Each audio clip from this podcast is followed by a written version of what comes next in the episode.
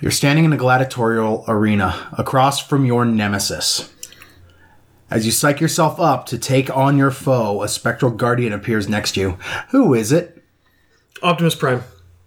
I was going to say roll dice for it, but okay. No. 11, 9, Dave got 17. Yeah. Optimus Prime. Optimus Prime? Yes. You have a spectral guardian of Optimus Prime. Absolutely. Spectral Optimus Prime. Yes.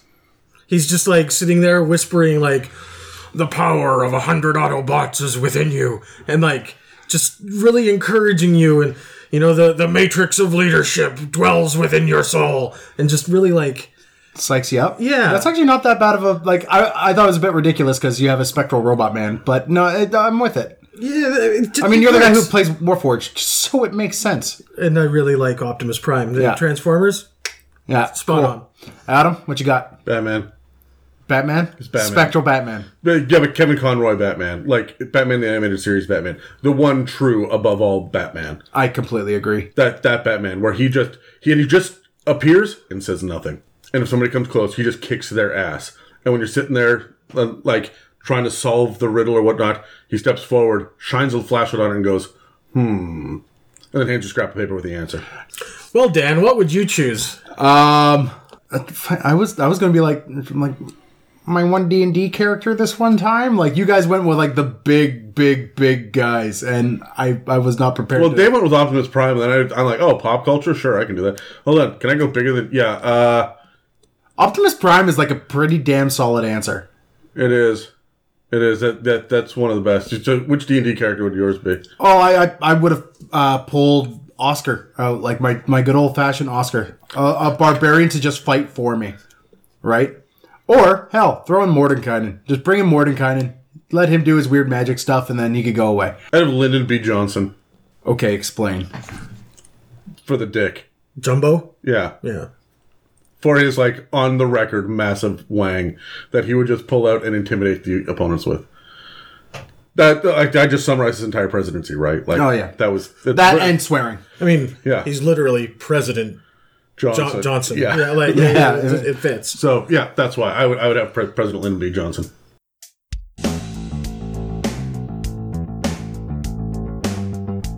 Welcome to It's a Mimic with your DMs, Adam, Dan, and Terry.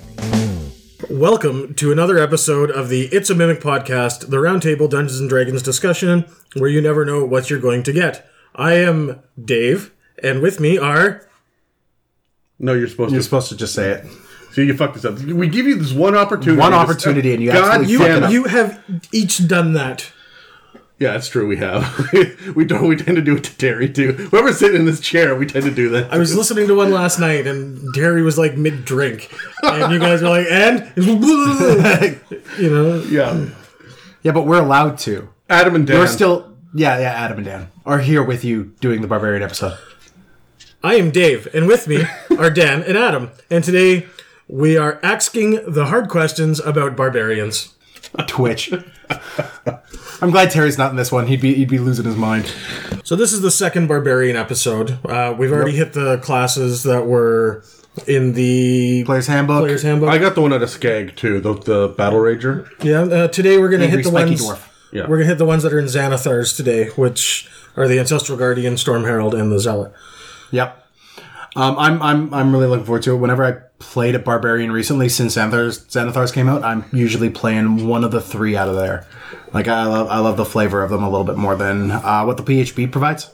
I still think that the Path of Totem Warrior is probably the classic, the and in my opinion, the best barbarian. It is the most barbarian-y barbarian out there. There's really cool other things to do with with them, but if if you were to take the D and D world, if you go to the Forgotten Realms, eighty percent of the barbarians that are available there are going to be Path of the Totem Warrior. Yeah, I know. There's Uh, going to be just fewer by population size. There are fewer zealots and ancestral guardians and and berserkers, right? one one of my problems with the Totem Warrior is uh, you have a discussion with a bunch of people who play D and D, and you're like, "Oh, I play Barbarian," and they ask, "Oh, what path?" And you go, "Totem Warrior," and they go, "Of course you are." Bear? Yeah, you're you're you're you're a bear totem, Yeah, right? Why? Because bear totem is ridiculous. It is. But I mean, look, you often complain. You specifically, Dan, as well as the rest of the internet, complain about how oh the powers aren't enough for this sub class and it's not giving us enough. So when they do, when they give you a superpowered subclass, everyone complains it's overpowered. Like there's just no making anybody happy on Yeah, this. fair so. enough. I, I like it. It's your standard barbarian, and I mean, we talked about it at length. I think it was you that talked about it at length in the last in the last episode. yep. Um, that we did on barbarians, but but I like everything that's offered in Xanathars. I really do. There's nothing bad there. It's just a good alternative flavor. Yeah, I mean, I play a Storm Herald in one of my And, yeah, in the Evil Tuesday campaign. and I love it. It's great. I mean, it's it's simple, but that's perfect. It, it doesn't need to be complicated, mm-hmm. right? yeah. Oh, because barbarians are not. They're very much not. Although- both, both rules wise and And, Other. and flavor. Uh, well, I've got some new ideas that I wanted to bring to the table in this episode. So Cool. as we'll get to. But Dave, you're DMing this. Don't fuck it up. I have a joke. Okay, what's your joke? he's gonna fuck it up. This- What do you call a barbarian that you can't see? what? An invisigoth. Huh? Huh? No? You guys are No. history? No, no, I'm with you. I'm with you. No? No, No? God damn it. I told you he was gonna fuck it up. So this will be my last appearance. I got one for you. Why do barbarians not shower? Because they rely upon their danger sense. Good sense. Good sense. S C E N T S.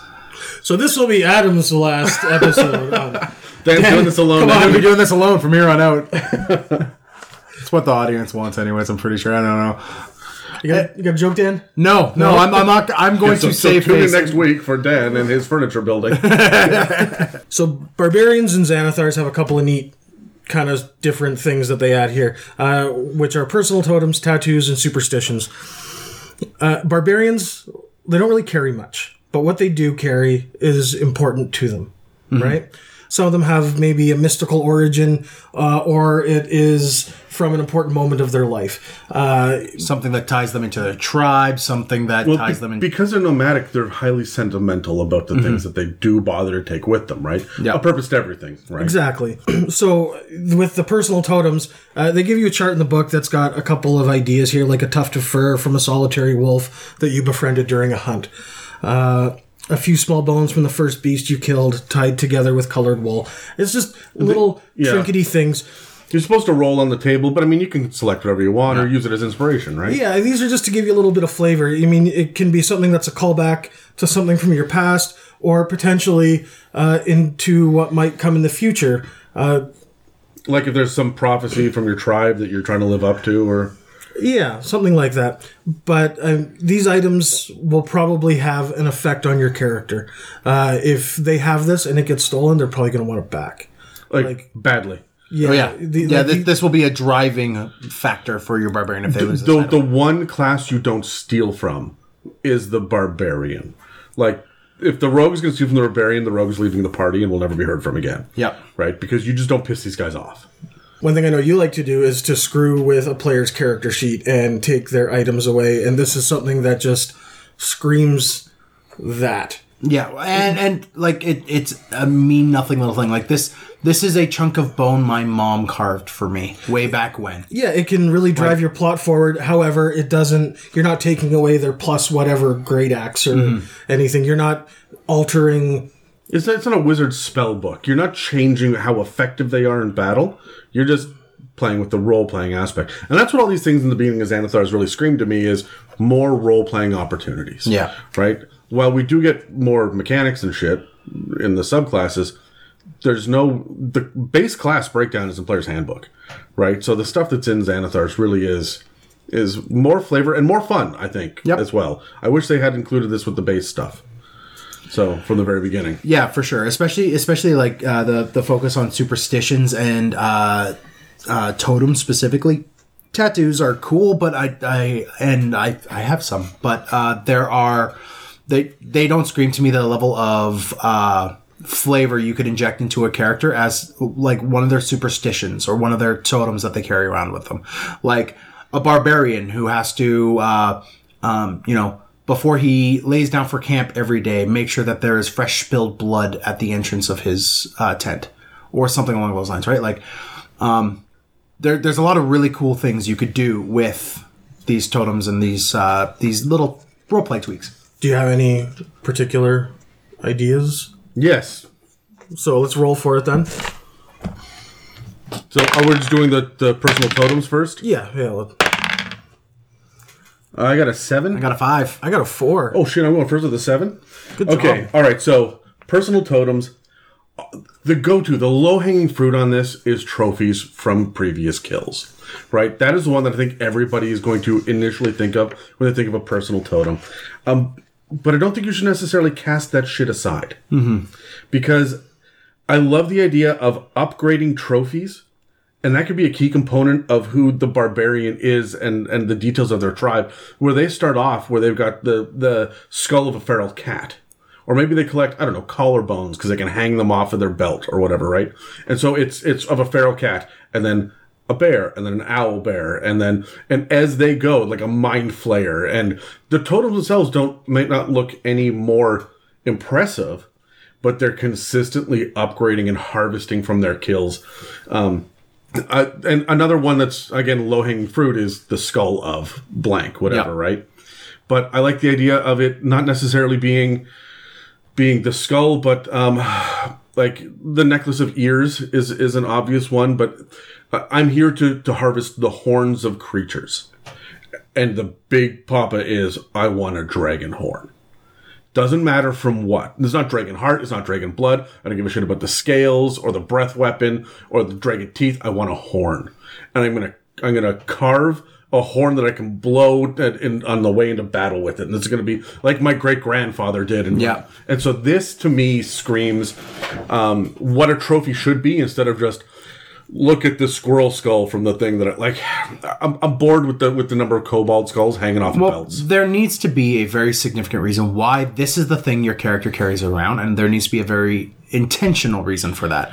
Like for me, the um, are are, are you all good with that one, Adam? Oh no, I, I had a couple of the things. Okay, cool. just um, but while I'm talking about trophies, is this just me, guys? Are barbarians headhunters? If you're gonna have headhunters, and someone's coming from that tribe, they're barbarians, right? And the the shaman is a druid. Uh, rangers. I, I- I'd go more ranger with with. If you are hunting someone down, that's a ranger. They are uh, a barbarian is the foot soldier of. They are the tribal savage man. They are. Yeah, yeah. uh, Look, I'm not talking about the society of. I'm talking about the head hunter, the person that is like. You you turn around in the middle of the night and you hear the whistling and it coming from the jungle depths, and there are seven tribal warriors standing there looking at you. I think they could either be rangers or barbarians. Yeah, but I, I, their totems they they could have totems that need to be fixed somehow or prepared somehow to have quote unquote mystical properties. There's no real magic to them, but they're now mm. sacred because they took it back to their shaman, whatever it is, right? And so they've got shrunken heads. Why aren't we doing shit like that, right? Or or fingers that always point north. If you drop this this petrified severed finger that's been like cured like meat into any freestanding pool of water it'll always point north. Mm-hmm. Like that to me is the level of barbarian totem, but you it has to be from someone you killed, You know, like Yeah. a mundane magical property. or his own pinky finger that he lopped off as part of his like rite of passage. Yeah. and that's another thing is there should be rites of passage. Like, you should wear your foreskin around your neck, right? Like, Uh, no, no, no. no. You you you if it gets definitely cold, should. you just No, no, it's Yeah, no. you, it's, you just roll it up like a turtleneck. Anyway, I had a couple of other ideas specifically for the um, but like I, I think that depending on the subclass, that's going to tell you what kind of personal totem you're supposed to have, right? Like the ancestral guardian could have I don't know ancient arrowheads um, that were made from uh, uh, like like made made way back eons ago when the tribe was first founded. A storm herald could have a little piece of glass that like lightning struck a beach and created this this glass, and it's just this misshapen form that they carry around and and and they pray to. There could be a lock of hair from a berserker's mother. And and it was the mother who was the only person that could ever calm him down while he was raging. And when he wants to come out of a rage voluntarily, it's this lock of hair that he holds in his hand and I think that it's got to be tied into to um, the other aspects of the barbarian as well. And I've got one more that I really like, and I know that like we said choose one, but I got really excited about totems. Um, I like the idea of you having a battle axe and you are tallying in the handle how many kills you've had. And once you reach, I don't know, some arbitrary number, 127, whatever it is that your that your tribe says, uh, you have to then throw the axe away. It can no longer be used. And there are 127 kills with this. It has been anointed, and the next person that finds it, wherever it is, will have this blessed weapon. And you have to find the next weapon you come across must have 127 kills on it before you can stop using it. And if you lose the weapon, it's a bad omen. So I actually kind of do this. In real life, Jesus. Uh, sort of. So, uh, I mean, I hunt. I go out. I'm in the outdoors, and on my rifle, I've got uh, a cartridge holder on the buttstock, and I keep the cartridge, the empty shell casing, on that holder for every time that I take an animal with that gun. Um, I mean, I carry that. That's just kind of like me showing respect to it. Later on, I'm carrying that with me. Right? It's, it sounds similar. Yeah, uh, it's like it, it's a PG version of the uh, the Vietnam soldiers that are wearing ears on a necklace. Yes. Like the the the I don't want to say. I mean, it is about respect in in your case, but it's the acknowledgement of this um, contest. uh, of its sacrifice. I mean, it's not. I mean, I don't take trophies. That's not what I'm about. But th- I mean, I, I do carry this with me Yeah. Afterwards. You know. Yeah, for sure. Um, no, I, I really like all of that for sure, and I actually want to play a little bit more on the that having that battle axe idea, because a personal totem could be a. Um, like you mentioned, a, a, a like cut of hair or or these little things that like this little piece of glass to remind you of your god, but they could also just be heirlooms. Like it could. I'm going to do a couple deep cuts here for you guys. The Dungeons and Dragons movie, not the first one, but the one with the dwarf whose helmet, I think it's the second one, whose helmet gets knocked off. And he enters his barbarian rage whenever his helmet falls off. Super cheesy, it's really bad. It's the Dungeons and Dragons movie. I'm not endorsing it, but having a um, ancestral battle helm that your character carries with uh, carries with you, and it's got dents and scratches. It's one of the horns is broken off. All of these lovely things, and that is how your character enters a rage. He Picks up his hat, throws it on the ground, does a rage, or he charges a dude with his head first, does a rage. It just sounds like the bros that take their shirt off to fight. I mean, it's barbarian, so that there's not a hard leap to that. Well, Yeah. yeah, but but I mean, this sounds a little bit Viking to me. But I, the idea, I was trying to steer clear of the ancestral heirloom, just because everyone has my father's great sword, right? And so I didn't want it to be a weapon.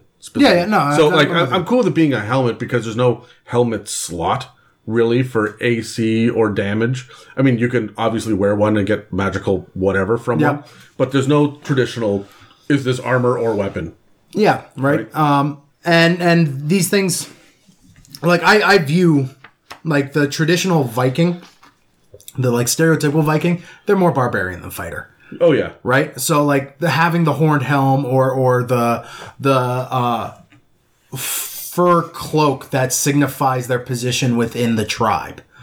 Right, Uh, like the this large white fur cloak that they always wear with them at all times. These could all be their own little personal totems that they that they move with them and they hold close and dear. Um, I also was toying around with the idea and and follow me. Uh, here's my other movie deep cut, The Blair Witch Project, um, where part of his path what what they're nomads so they're moving around all the time and what they do is they build on the roadside as they go little totems uh, we here in bc we have inukshuks everywhere um, on the side of the roads uh, blair witch has those little like weird stick men hanging from all the trees there's some this really feels, this creep- feels like a lot of druid craft as well, though. it, it, it feels druidy, but it could simply just be like we, being nomads, cannot go back to where we've been. We must always be going forward. So we must leave a sign to remind ourselves if we are crossing our, our own path again. Yeah, I, I, I like I like that idea of it being related to the area that you're from. Like perhaps the barbarians have um, they they leave just totems or, or signifiers at the boundaries of the lands that they wander through, right? Yep. And so it is massive. We're talking like Mongolia sized, right? Um, and there are a bunch of totems all the way around.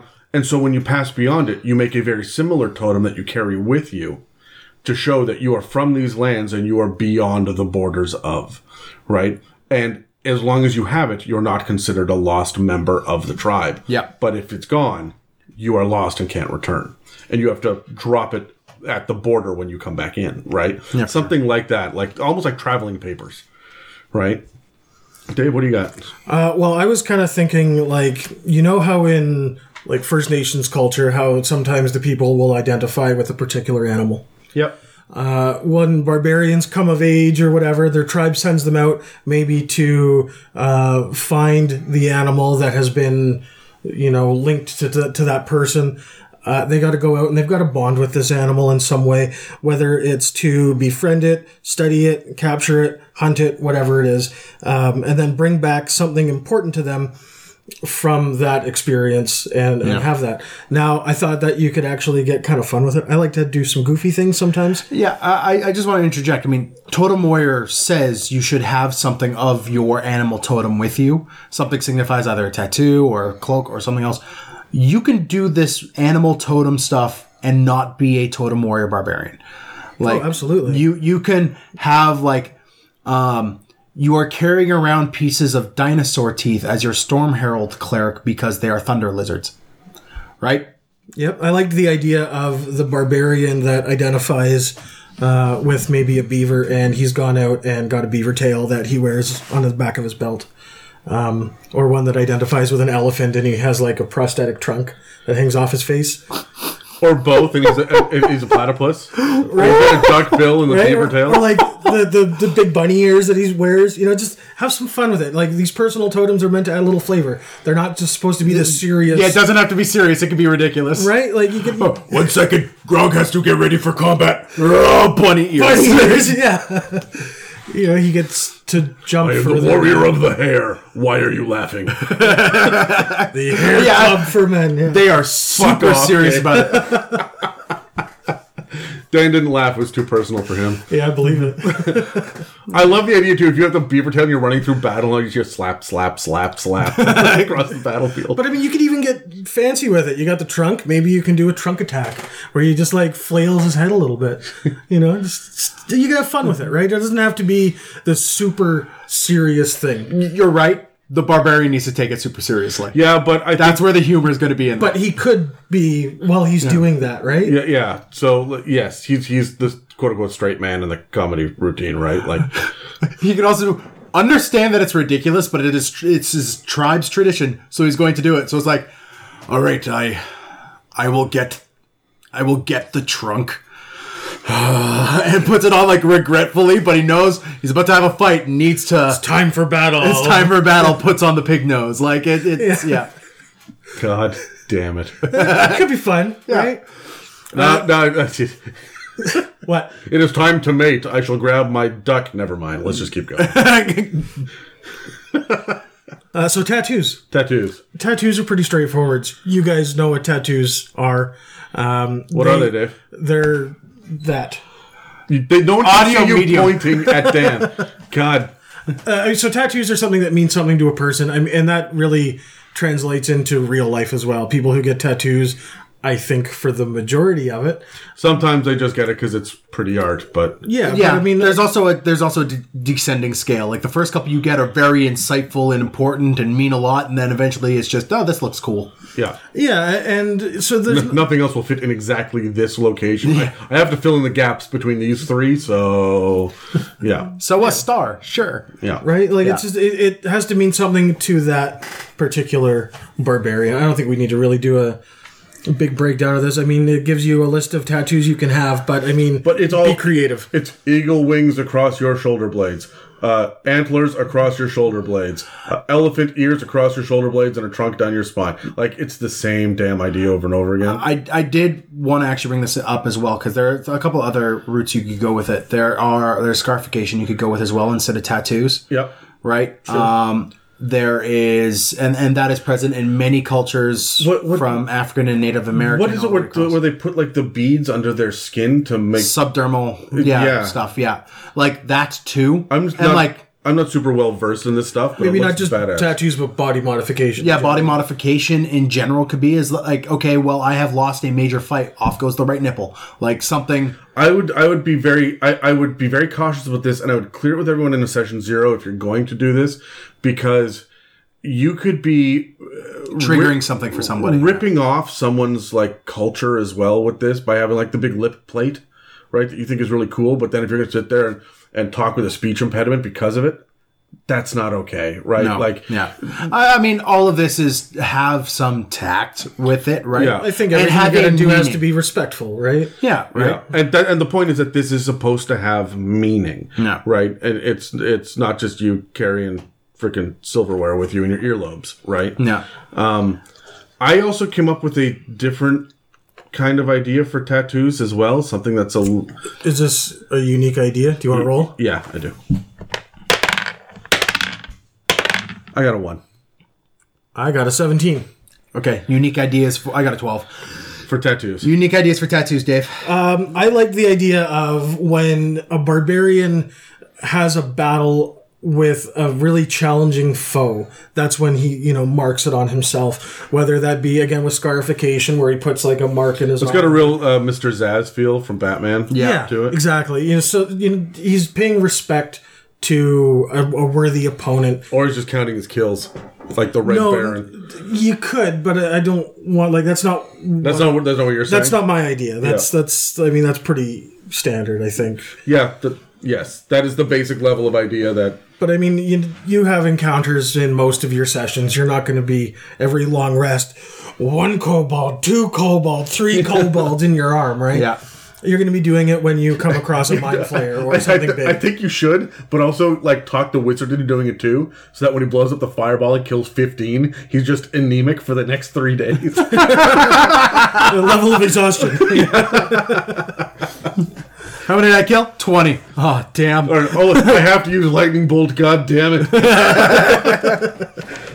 so, no, I, I I- I like that. Do you have more to it? not really. I mean, I think it's pretty straightforward. The idea of tattoos in this class seems It's on the real nose. straightforward. Yeah. Yeah. Yeah. Um, I, I, I would lean into uh, the body modification side of it a little bit as well, or, or recommend doing that. Um, just add some flavor to it. And you could layer this stuff. You could layer, like, they've got a tattoo that has uh, little shards of bone piercing through it. Um, that just stays there and has been healed over, and and um, Not his own bone. Like, not his own bone, but on the bone is uh, like braided hair from the uh, enemies you vanquish. Right? I feel like barbarians get a lot of infections. if it wasn't for the They high constitution, constitution. yeah, right, right, yeah, right. this, this is why. Um, so like there, there, there's so many cool, weirdly tribal things you could do with it, and I mean, don't go too far and have your barbarian understand the reason why. It can't just be a, this is what my tribe does. It's got to be something that means something to him. It's got to be personal because if you're standing in a civilized town and you take down a pile of like uh, a group of muggers who jumped your party in an urban setting and your barbarian pulls out his dagger and goes, "All right, I got to get me their left tooth." I don't care which one of their teeth, but it's got to be on the left side. I was going to say their left tooth. How many teeth do you have? Two? That's why they call them tooth. no, Chompy and Bitey. What? Anyways, so you like you can't have that barbarian character then pull out the knife and just start mangling the corpses. Right? Like no. There has to be reason and decorum to this. Yeah. The other thing too that I would I would say with before I answer mine, there has to be. Look, there are going to be people out there that decide to um, really lean into this idea and they want to do it all the time, like a like a wizard studying their spell book and a warlock talking to their patron. Mm-hmm. And I've been at tables with people that have become like weirdly obsessive, and this is the only thing that they do in their downtime, where they're like, "Oh, I'm going to mark more carvings on my arm and stuff." for the people around the table, they're not as fascinated with this as you are. You and the DM might have some sort of agreement and an understanding about your backstory, and it is a personal aspect, but at some point, by session 15, it's time to kind of hand wave this stuff a little bit. It screams midweek content. Yeah, exactly. Because I don't want I don't want to sit at the table as a player and listen in detail for the 900th time about how Jeff over there is adding red to the to the swoops on his left shoulder blade for the like I don't care. This is not why I should have to play D&D, right? So there there's a certain amount of it that is good for customizing your own character, but the same way that when you show up and you introduce your own physicality in session 1 like, hey, I'm a Goliath, I'm like 6 foot 7, I've got one uh like shock of of jet black hair that's very short, which is unusual because Goliaths normally bald, right? And you're saying all this you don't do that intro every session. No, you don't. Right. And the same reason that you don't need to go on and on and on about your tattoos or your, your totem every session. It should pop up occasionally when it's like, and when everyone else has got a big thing they want to do, I'm going to go research at the library. I'm going to go get information down at the docks. I'm going to go find the local mage. I'm going to go pick up some more adventuring gear for everybody, chip in some gold now. I'm going to go. And then the turn of the barbarian, what are you doing? I'm going to go to the tattoo parlor. Mm-hmm. Right. I'm going to go find the, the nearest, uh, and if there isn't one, I will go to uh I'll go to a bar and find out where there's an ex-con that knows how to do tattooing. Or I'll go down to the docks and find out where the sailors get theirs done. Yeah. Or like that kind of thing, right? And so you can add that little bit of flavor on, but it doesn't have to be every time you have a short rest. You are carving you're whittling another piece of bone. Right? It I think it can just go crazy over the top with yeah. some people. So um but for my my thing for tattoos, I wanted the idea of the ever evolving pictograph that's on your body that starts maybe on your left hand at your fingertips and by the time that it gets to your left elbow and it works up that's your childhood and then across your your bicep is your early life and then and then uh, you you track the six decades of your life from like hand to elbow elbow to shoulder shoulder to like breastbone breastbone to shoulder like all the way across and and you tell the story of your life. And so whenever a major event happens, another PC dies, or you get knighted, or whatever it is, it goes on the pictograph. Yeah. And so you only have a limited number of, of places to put it on yourself, but you do. And this is your story. And here's where I make it weird.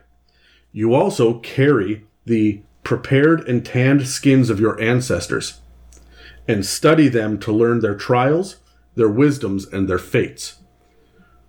So you just have a bunch of leather scraps from other people's tattoos that they tattooed on their bodies.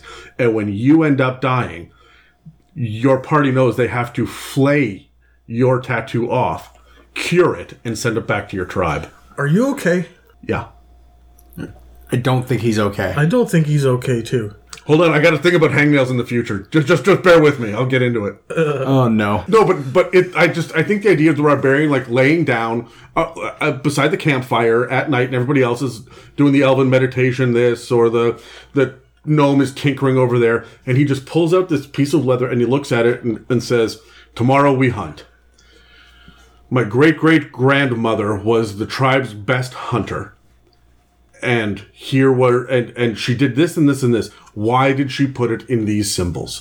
What was her story? And he sits there and he he meditates on it. He studies it. He thinks about it. It's his inspiration mm-hmm. right?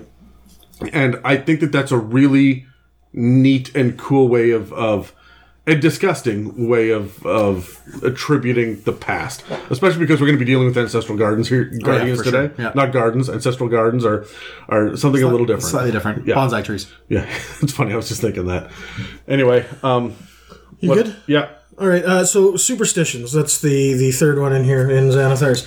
Uh, so some barbarians follow gods. Some of them look to nature.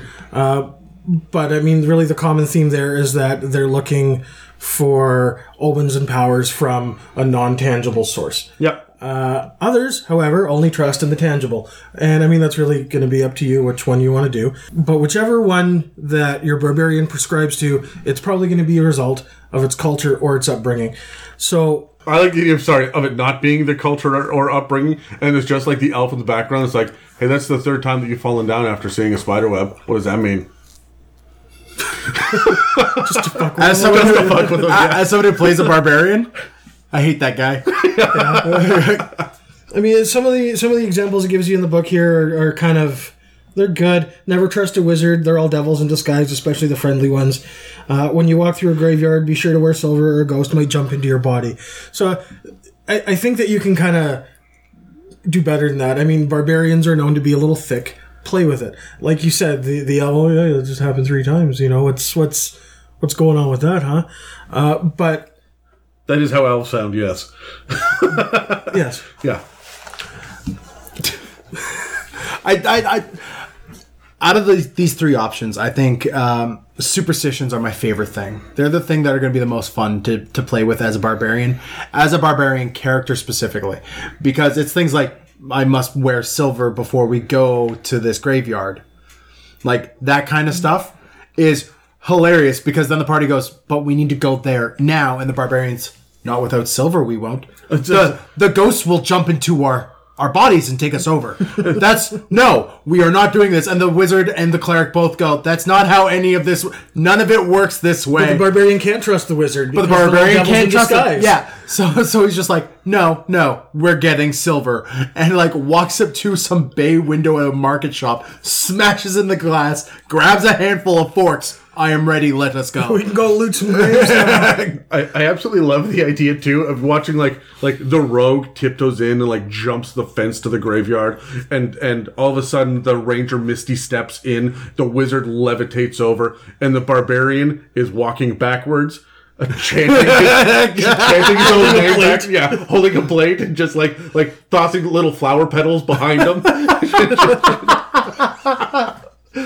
Everything will be okay. Everything will be okay. Turns him into a baby real quick. yeah.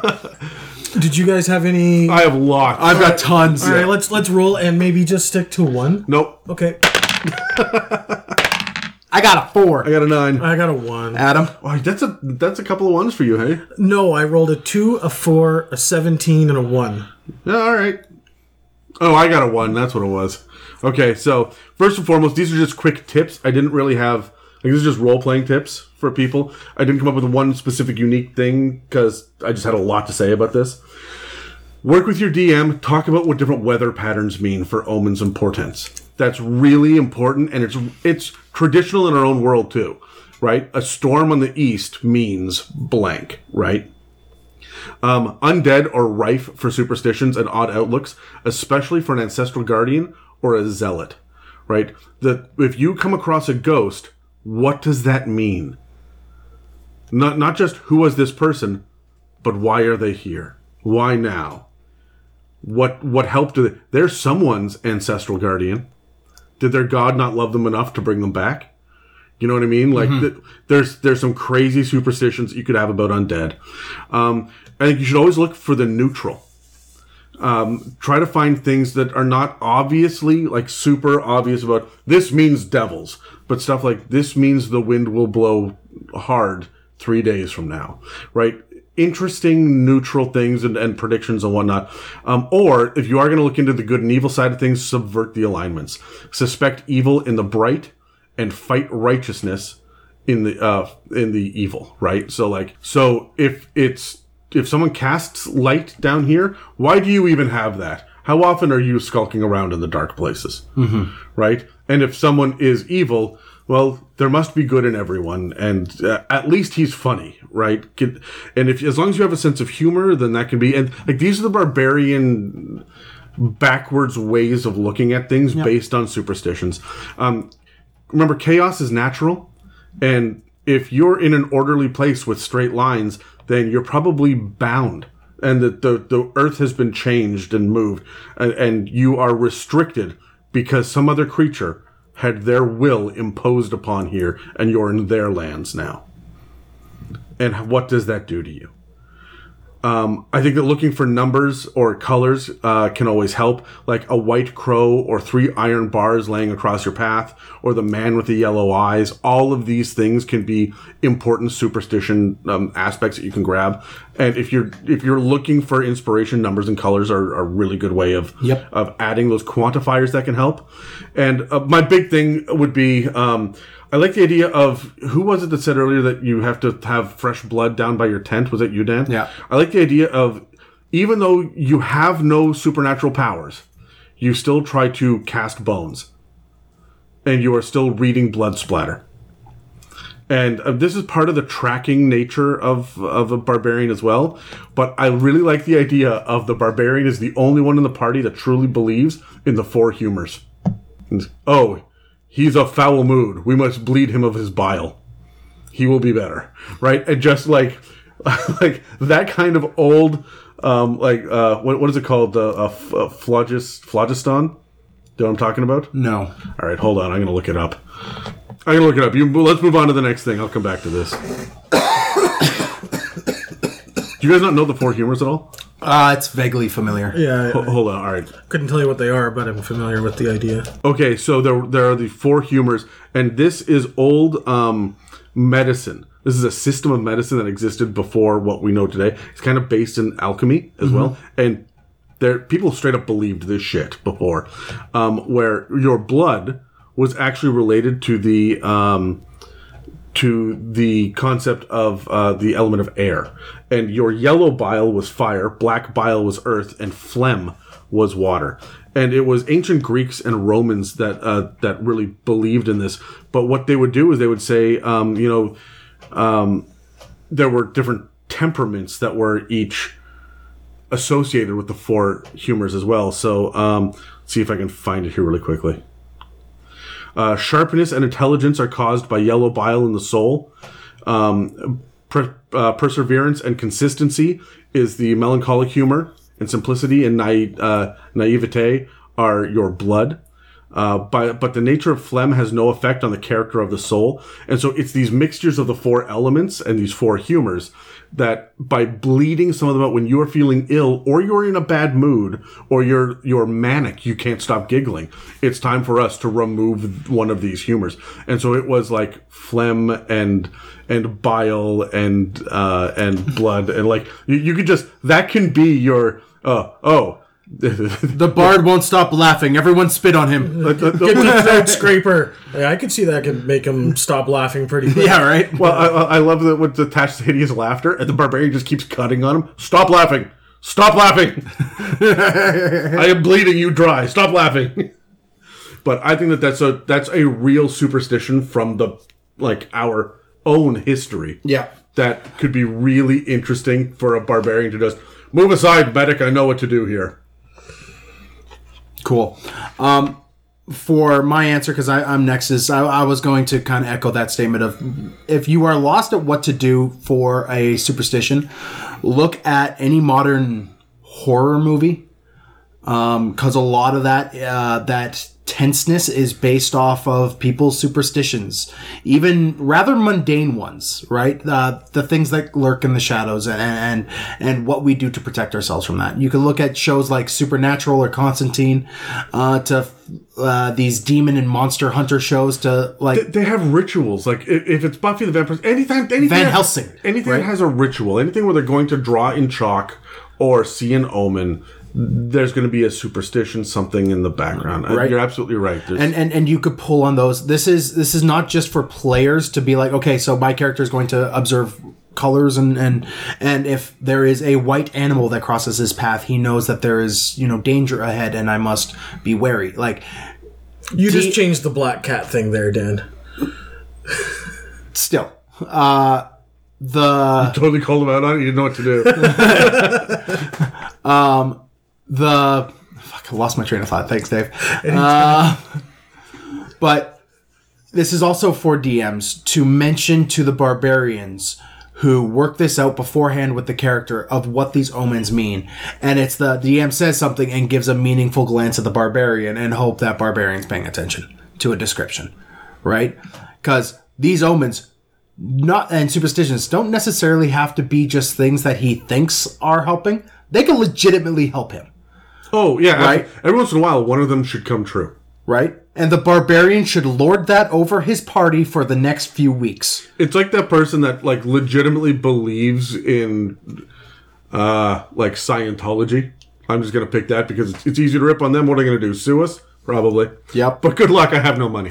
So, um, but if you're if you're sitting there and you have someone that believes in some weird backwards ass cult, um, and they every once in a while prove themselves right, then all of a sudden everything they've ever said is also right. Right? It's that that what's what sort of looking for the conviction Yeah, exactly. Yeah. um, that if I'm right once, I must be right all of the time.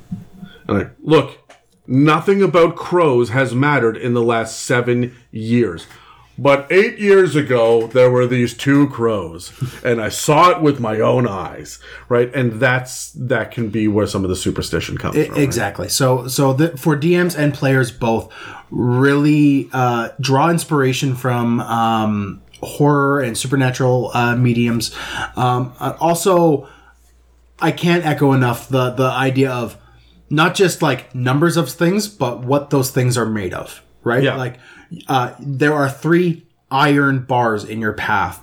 Uh, you walk through a doorway that has um, a uh, a wooden horseshoe hanging over the door. And what does that mean? Because it's wood, right? Like stuff like that. I, I like that too, like the three iron bars, and I picked that kind of on ran, at, at random when I did this. And now I'm sitting there going, yes, when we walked into town, there was the jail, there was the the weaponsmith, and then there was the tavern called the Iron Bar. We cannot enter this town, Yes, right? And that's that kind of superstition, right? exactly. So so really play on that. Uh, I went with a very specific idea. I liked the idea of uh, barbarians. They're born to fight. They fight. They take damage. They get hit. Bleeding to them is very natural.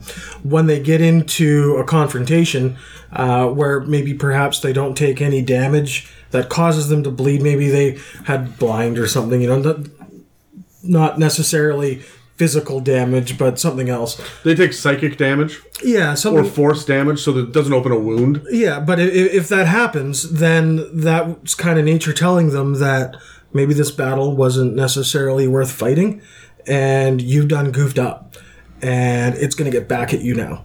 And because he didn't bleed during that last combat, he's looking over his shoulder. He thinks something's coming up behind him to make up for that, and you know he's kind of just a little more on edge and tense. Until the rogue's like, I'll help, stab. Right. Well, I mean, you could even get into that. You're like, uh, uh, cut me, please, cut me. The amount of times as a barbarian, like legit in a game, just to maintain my rage, I've been like, all right, all right, wizard, punch me. I allow you to punch me, and then the wizard still misses or something because they're a wizard.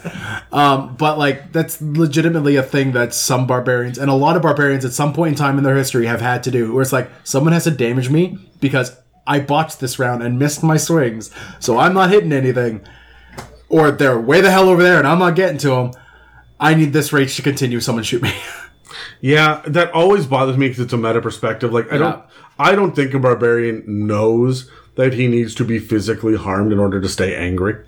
Yeah, but your 18 intelligence wizard could pick Could, up. could on it pick up on that, right? Yeah. And so I think that the wizard just that that wizard character needs to keep an eye on it, or the rogue with the high intelligence needs to keep an eye on it. Barbarian's about to jump into gladiatorial ring. He's like, all right, I'm, I'm ready. Let's do this. I got my axe. We're good to go. And the, and the fighter walks up and goes, yeah, you got this. Socks him in the gut and throws him down the uh, into the pit. Or, or just or just the bard using cutting words, just like You, you can do it, Mary. Yeah, that's, that's not my name. right. So, um, do, do we have anything else to talk about with superstitions? No. No, not really. I think we can get, start getting into the subclass breakdowns here. Okay. So, well, let's get to the commercial first. Of course. Hey guys, Dan here with It's a Mimic. I'm here with Adam, and we have a couple exciting announcements to throw at you guys. Yeah, we have a couple new social media sites that we're really happy and excited about being a part of, including TikTok, and we have our own uh, subreddit now, which is r slash It's a Mimic. Yep, we're also starting a second channel that is going to be live play focused. It's going to be our actual play stuff, so it's going to be where you can find all of our old Call of Cthulhu, our Wizard's Tower, our Christmas special, uh, as well as future projects coming down the pipe, like a new Call of Cthulhu. Yes, we've got a couple of fun things coming with Call of Cthulhu uh, this year, and we're already gearing up for it. So, anyways, we've got these two channels, we've got this new social media, but what we would really like is to ask you guys for a little bit of help. We don't have a Kickstarter, we don't have a Patreon, we don't have a GoFundMe. We have a dinky little donations button down in the bottom of our website, but we're not even asking you for money right now. We're asking for your voices. Yeah, so word of mouth is super important to get the word out on the new channel, the new social media outlets that we're we're engaging in now. So if you could do more than just lend us your ears and lend us your voices as well, whether it's on Reddit or through our regular Instagram, Facebook, Twitter, whatever it is, cross posts, links, whatever you can do to give us a hand here would help a lot. We are eternally grateful, and that's why we want to give you guys more of a voice as well, which we talk about in the shout out and the campaign builder. And we'll be moving forward with more interesting ways of audience interaction as well. So again, thank you guys so much for listening. And I don't know about you, Adam. I'm really excited for year two as we're moving on here. Yeah, I really think. hey, look, I'm God you. damn it, Adam. All right, so we've got three subclasses: the Ancestral Guardian, Storm Herald, and Zealot. Do we want to roll to see who goes first? Sure. Thirteen. 15. Nine. Yay! All right, I'm going first. I got the Zealot. Now, the Zealot is the barbarian with gods. More than any, every barbarian probably has gods, but this is the one that gets power directly from them. This is your divine barbarian.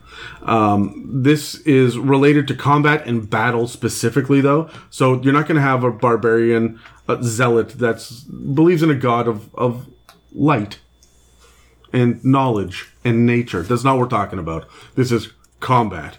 This is either death, damage, destruction, um, or Storms.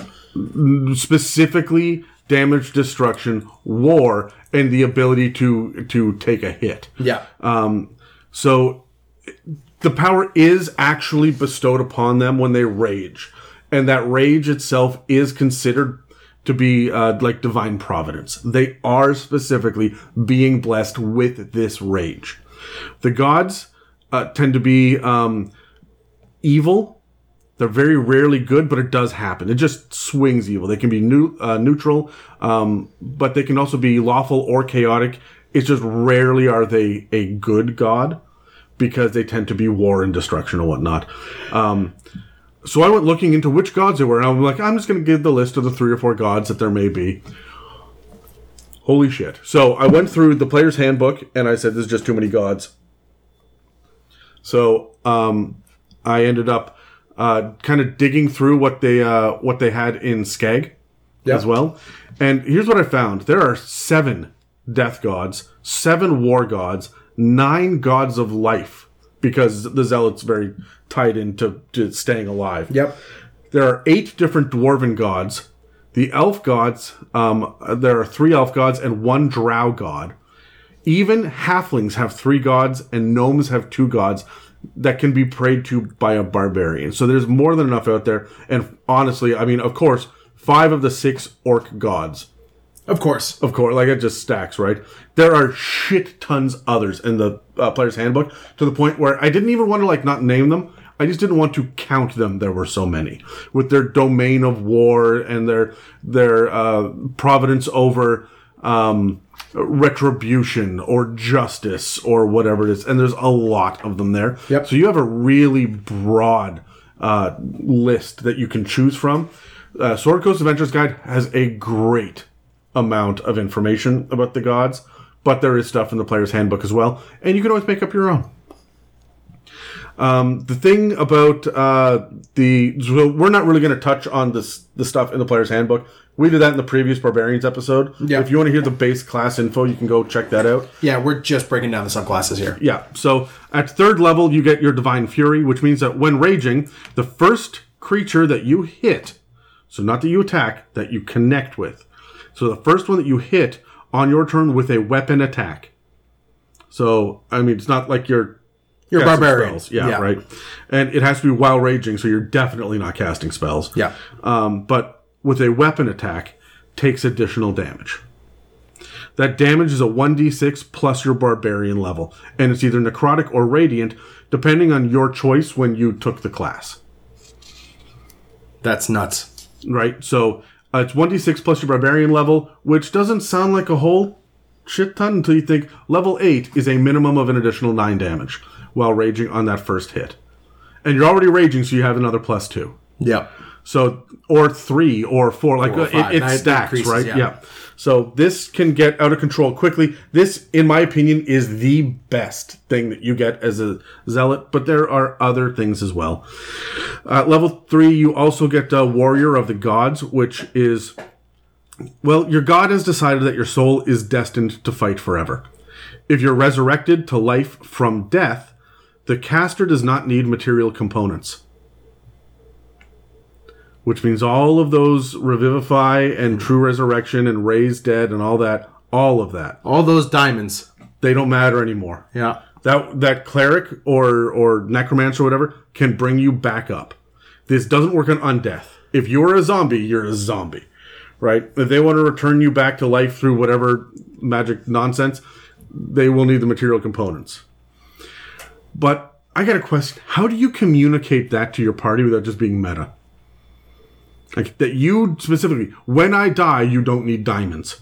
That's just a weird thing. Uh, what what you do is they cast the spell and the diamonds are not taken the first time, and then you were just that's just the way it is with Grubnar the barbarian. But if you're sitting there and you're you've failed your death saves, and they've got revivify, and it's you've got ten minutes for this or or whatever the the window is, and they sit there and go, I don't have diamonds. Like I'm sorry, but you're just gonna die. How do you communicate this? And I think that this is up to the DM. So when you take this subclass, you turn to the DM and you say, "Look, the cleric over there needs to know this information. They need to hear it from their god." or something. They need to have some stroke of divine. Yep. My God is talking to their God, and therefore they know this. Um, and this is really important to my character that that I just come back from the dead. Yep. Uh, at sixth level, you get fanatical focus. So once per rage, not per day, not per rest, but per rage, which I like that because we're that's one of the few times that we see something between per round and per rest. Like I, I'm I'm a fan of per rage. Uh, you can re-roll a saving throw that you failed, but you have to use a new roll. Cool. Yeah, that's not bad. Nope. Uh, this is flavored in such a way that it makes you think that your god gives you special protection when you rage. So when you failed, your god says, "No, no, no, try again," which I like. Yep. Um, and so far, we're pretty powered up. When you look at the other barbarian stuff that you're getting through the base class, you're still pretty powerful. This is working in your favor with all that damage that you're doing at third level. Now you're re-rolling saves. You're coming back from the dead more uh, more easily, right? At tenth level, your connection to divinity can be harnessed as a powerful godlike war cry that creates zealotry in people around you. This is zealous presence. As a bonus action, up to 10 other creatures within 60 feet that you choose gain advantage on saving throws until the end of or until the start of your next turn.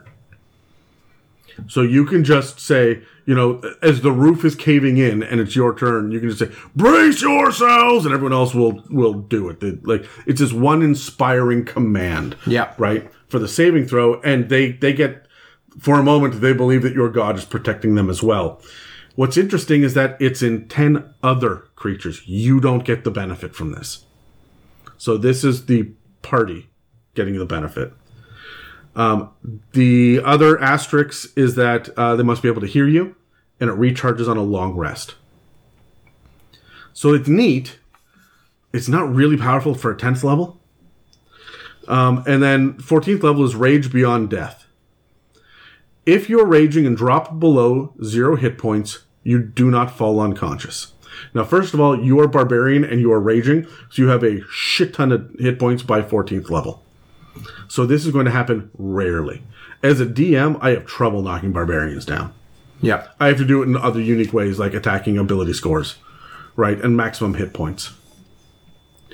Uh, you still have to make your death saves, and getting hit still counts as failures on death saves, but you stay functional during the entire process. Additionally, even if you fail your death saves, you do not go down until your rage ends. I like that. And you still don't die unless you still have zero hit points. Which means the moment that you come up beyond zero, so for your 10 rounds of rage or whatever it is, as long as you have gone up above it, it takes you out of the death saves. You drop below and it resets again. So you just don't drop over and over and over until your rage subsides. Yeah. That's incredibly powerful. Yeah, that basically supersedes death saves. Well, you still make the death saves, and you're still slated Yeah, for death and if you don't heal. So the only way that I can think that I can kill a barbarian as a DM, sitting there going, all right, so then how do I do it? He's got to be holding the boulder in the mouth of the tunnel with the lava pouring in so everyone else can run away.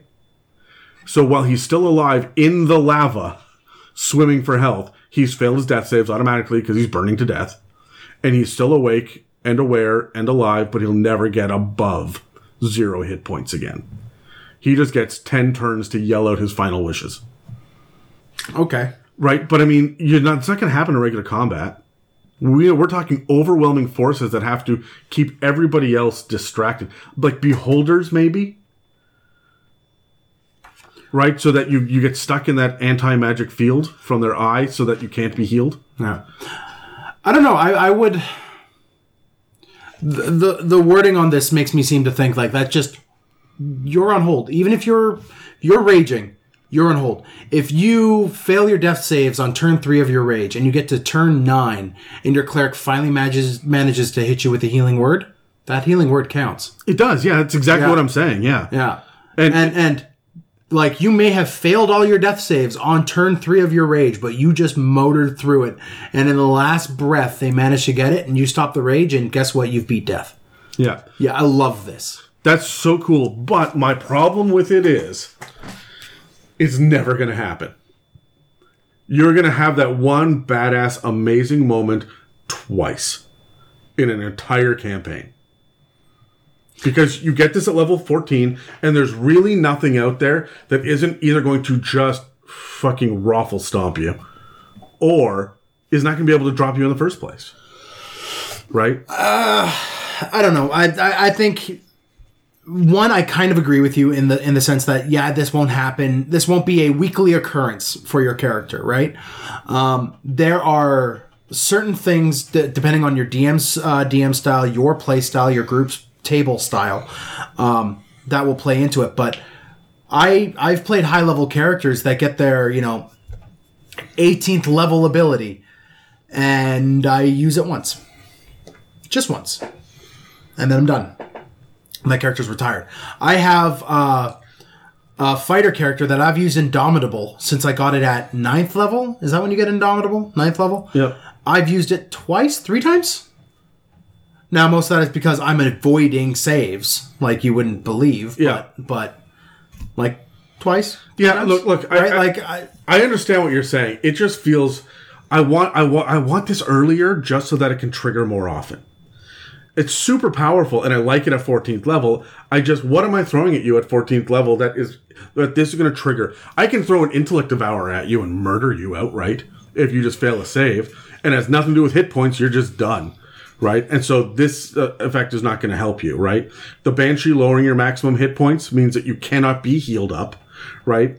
like that kind of stuff is but no sorry the succubus that lowers your maximum hit points so whatever it is like i can find monsters to kill you but now i'm designing this will murder you encounters mm-hmm. and so that's not fair that's that's me just being a controversial uh, and confrontational. DM. yeah, Um, dm and so i don't see this really coming up that often especially at high at high level how many battles have you guys been in where we get to round 10 Very few. very few Yeah, it doesn't happen often. which means that you're going to drop out of combat and then someone's going to heal you Yep. unless it's the person right before you in combat that ends the combat and how do you rage you have nothing to hit and you can't take damage and you're the next person in initiative oh shit Ah! and you just drop Yeah. right like and that's it so which Takes a long breath and dies. which again is a cheap way for this to trigger right like that's no fun No. so I don't know. I really like this on paper. I have difficulty seeing how you would use this in practicality. So that's my that's kind of the breakdown of, of the zealot. I actually really like the zealot. I would be interested in playing one. And I've got a couple of neat ideas for what to do with one. But Yeah. I, I gotta say, uh, in regards to the zealot specifically, um, I don't think I've ever seen character art do justice quite like the zealot's character art does in Xanathar's. Because it covers every single thing that this guy gets in the picture very subtly. Like you can see, he's got the bandage across his forehead. He's got the gigantic F off hammer. Like He's got that crazed look in his eye. Uh, yeah, he's got Rasputin's look. Yeah, right. And and I look at that and I'm like, yeah, that that that, that tracks, hundred percent. And um, it makes me intrigued about the character the class could actually do. And then you read through it and you're just jaw on the floor. Like I, Zealot's one of my favorite uh, barbarian subclasses because of the reason you're just undying. And this builds more into the like. Take a couple levels of druid and get a bear, so you just have that much more hit points. Or, um, like take these little subclasses that make it so you just cannot die. You are relentless. You are the juggernaut, right? Yep. And you just move forward and you move forward and you move forward and you will be the last one standing. I love the zealot for that reason. Now, barbarians, because they typically aren't wearing armor and typically are just rocking their, you know, unarmored defense, they're fairly easy to hit. So I think this will happen a little bit more um, than you think because I I've, I've rarely ever see a barbarian with more than 18 hit, uh, AC. More than 18 AC. Yeah, but I think their hit points are of a higher pool, so they're not getting down far. No, you're you're com- you're completely correct. But I mean, you have like um, Marilith that has plus nine to hit, or something like that on six attacks. Yeah, but by level 14, everything has plus 9 or 10 to hit and will always be hitting everybody except probably the paladin, right? People are just straight up getting hit. The same can be said for the monk and the rogue and the sorcerer, who are also getting these bonuses, depending on your subclass, these bonuses to to their AC, Yeah. um, without armor. So And the zealot is just going to stand there and take it and take it and take it, and we'll drop it to negative hit points, and he'll still take it. Yeah. So like I I I I really like the zealot for that reason. Um, second on that list is mine. I'm next up in the line here is the ancestral guardian. Uh, do you mind if I roll out on that? yeah, no, go nuts. I know nothing about this subclass. Okay, so the Ancestral Guardian is a uh, barbarian uh, path that uh, you call forth the spirits of uh, your ancestors from the past who help you and aid you in combat while you rage. Hence the name. Hence the name. Um, usually the tribes go through some sort of ritual involving tattooing, scarification, some sort of uh, grand, like, we're going to bathe you in goat's blood now, or something like that, um, kind of ritual to make you the person in your tribe that can do this. It's a very unique position to be able to call forth your ancestors to help you. Um, in, in this. So it's a seat of power. Yeah, if they have nine people that are all calling on them, I mean, they can only help one guy at a time, right? You don't want to call them for help and you're like, you're on hold. You're standing there angry now, being like, Yeah. come on. But the rage Come on. Grandpa, hurry up. The rage maintains because you got that on hold music. Love it. Um, anyway, so uh, right off the gate, right? Sorry, right, off- out of the gate, uh, you get ancestral projector, uh, protectors at level three. Uh, these are when you enter a rage, um, your ancestors come out. Um, and they are these spectral things that kind of move on your same turn and help you on your same turn. Uh, the first creature you hit with an attack on your turn uh, becomes their target, and then they hinder that target. Basically, what that means is they have disadvantage on any attack roll um, that isn't against you. So against your party, they have them like focusing in on you. And when that target hits a creature other than you with an attack, um, it the creature it hits has resistance to all damage that that creature does. So the protectors are there to just bolster you and really your allies. They're they're to get this feels like more Totem of the Bear. It, it, it it's fairly defensive in that way. Yeah, I I, I I'd agree. Um, at sixth level, you get your spirit shield, where um, any cre- uh, if you are raging and another creature you could see within thirty feet of you uh, gets hit with an attack, your ancestral guardians uh, impose themselves between the attack, and uh, you roll two d six right uh, right away at sixth level, uh, and you minus the total off the amount of damage that person takes. Okay, all right. So you subtract. Uh, you said that in a very confusing way. You subs- you subtract two d six from the damage another creature within thirty feet of you takes. okay. Okay. Now this increases to three d six at tenth level and four d six at fourteenth level. Um, yeah. Uh, at tenth level, um, you get the ability to consult with your ancestral spirits. Uh, so what you could do is you uh, can either cast augury or clairvoyance um, without using a Which one is Augury? I can never remember. Um, is that the one where you can just like drill big holes in the ground? No, no, that's that's an augur, not a not the spell augury. Okay. Yeah, augury is uh, I think it's the yes or no answers. Okay. Yeah. All right. Um. So you're not a mole person. You're not a you're not a mole person, no. Um, and so you could cast those two spells without using the spell slot or material components required for those two spells. Basically, you just talk to your dead ancestors. Can, can I just pause you for half a second here? Because you said something, I said mole person, and, and I was thinking about moles and whatnot. And then I'm thinking, we talked about tattoos, and then you say this is a really like like specific role that you have. Maybe you have the birthmark, Oh yes, and that's why. Like, I think that that's a- an alternative to tattoos on this. Could be birthmarks, or you know, you. Because I, was thinking a barbarian with a big hairy mole, and then I went, well, hold on a second. This could actually tie in. this with, could actually tie in. Yeah. with the physical. if, if you're playing like an Eberron campaign, these are Your aberrant dragon marks? These are aberrant dragon marks, right? Yeah. Like it, it's that level stuff. Um, and then finally at 14th level, uh, your vengeful ancestors ability kicks in, which is uh, the ancestral spirits uh, grow far more powerful. Um, at 14th level, and when you use the Spirit Shield ability, which is the one where they reduce the amount of damage uh, one of your party has taken, the uh, the creature that they are removing the damage from, so the one doing from the attacker gets that damage instead. Okay, so you're just bouncing damage back at So the you are reflecting damage back at the attacker based off what your d6 roll is there. And it is force damage. Regardless of what kind of attack they're using, it's force damage. Yeah, okay. No, that's cool. Okay. Um, so it's a very defensive um, path you could go down. Um, there's a lot of flavor as well with the ability to speak uh, with your ancestors and glean information from them. I would also have, we mentioned earlier in the totems and, and uh, the superstitions side of things, where your barbarian might not have the ability to divine or cast spells. Um, I mean, here you literally could cast spells, but and it says you don't require the material components, but have them cast bones. Have them, you know, need to pour some chicken blood, it fresh chicken blood in a cup and mix it up, throw it down, spit in it. Like do stuff like that. Yeah, they, they, they have to just pile up at least a fistful of sand and then pee on it. And Yeah. then whatever the symbol is, or like the. My oppression- DNA must be in your Yeah. stuff like that. Exactly. Yeah, or my essence. Sorry, my Hold on. essence. I must in it. read my stool. Yeah, and and and Huh, when did I eat carrots?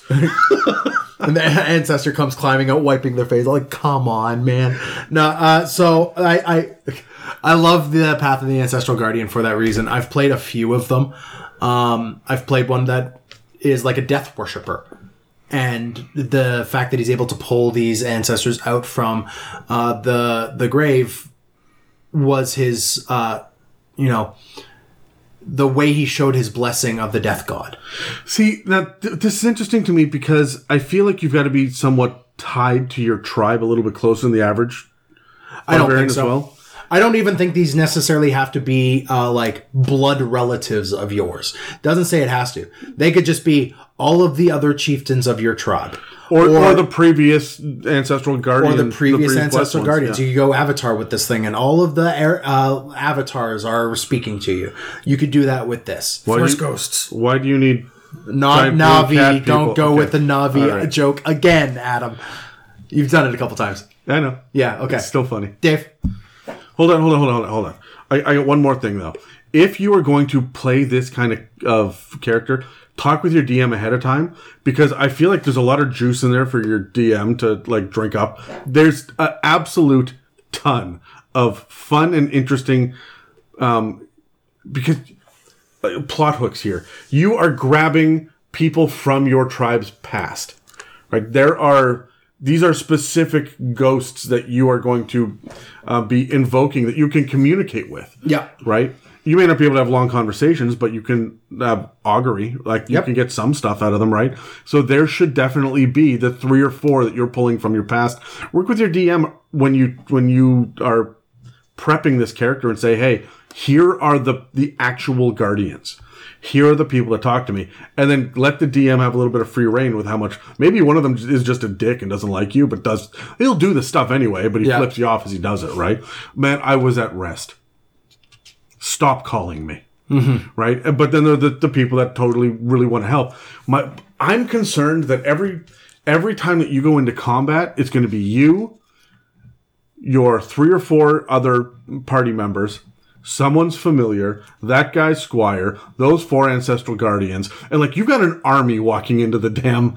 And Yes, but they they they don't get an initiative. They just no, no, your- no, no. I, I know, but it looks like because it's the spiritual guardians with the cleric as well, right? Where there's just like there's a lot of, of bodies on the on the playing field Yep. here, right? And I know that they don't have their own actions or turns or any of that shit, right? They do what you want, but I feel like it might take away the uniqueness and specialness of uh of what the rogue is looking for in some dungeon delving. Yeah. So I'd just be aware of what you're bringing to the table. I, I would make them be wisps of air. I wouldn't necessarily even give them like full. they're not they're not um, force ghosts like Dave said. Yeah, no, I, I I would definitely have them be like wisps of air and and almost like predator moving through the woods. Like if you look hard enough, you might see some sort of displacement in your vision, but for the most part, the barbarian is the one who could see them, and no one else can. Okay. That that's the kind of way I would run this. All right. Okay. I like that a whole lot better than just adding more like Pieces to the board. I don't want I don't want blue ghosts walking around in every Yeah. encounter. Uh, that's actually really cool too, because if you do your consult the spirits thing, you are, uh, you as the barbarian are using your will to pull them into a slightly more corporeal form, so that you could have a conversation with them. And I know that you don't need um, an arcane focus or a holy symbol, but this is where a personal totem or a tattoo can come into play as well. Yep. Right. So anyway, that's Yeah, cool. Uh, all right. Well, I got the Storm Herald, and I like the Storm Herald. I play one. They're great. can we call him Storm Harry for short? Uh, so the Storm Herald uses their rage to harness the power of nature. They tap into its power to conjure some magical effects. Um, they're essentially products of their environment. Now, that doesn't necessarily have to be the case.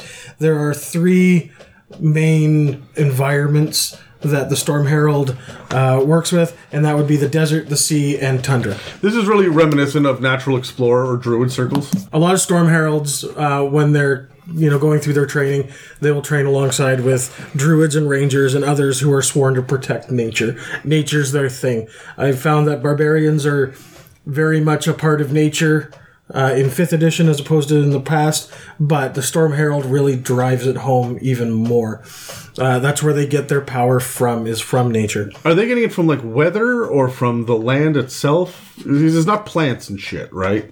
it's from their environment Okay. It is like specifically the location that they're. Yeah, in. they tap into the forces of nature. All right. Okay. So there's, like I said, there's the three. Uh, there's sea, tundra, and desert.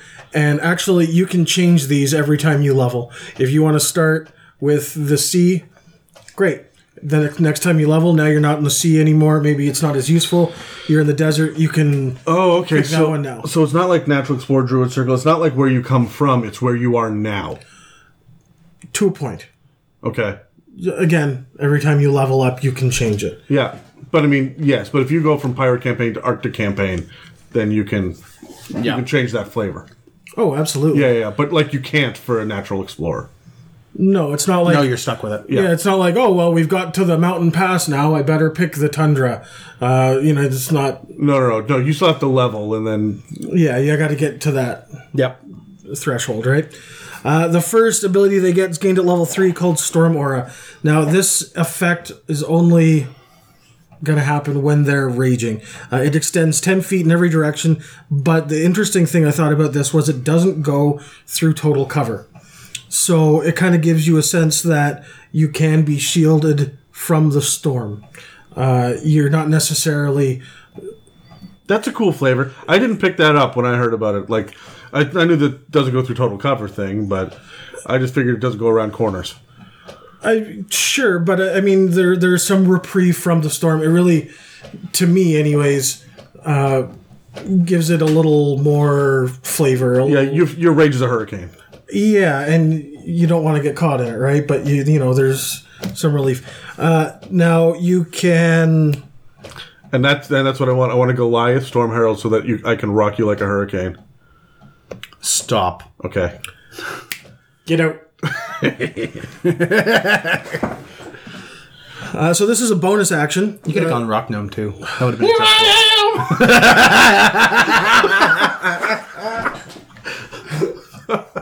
Fuck off.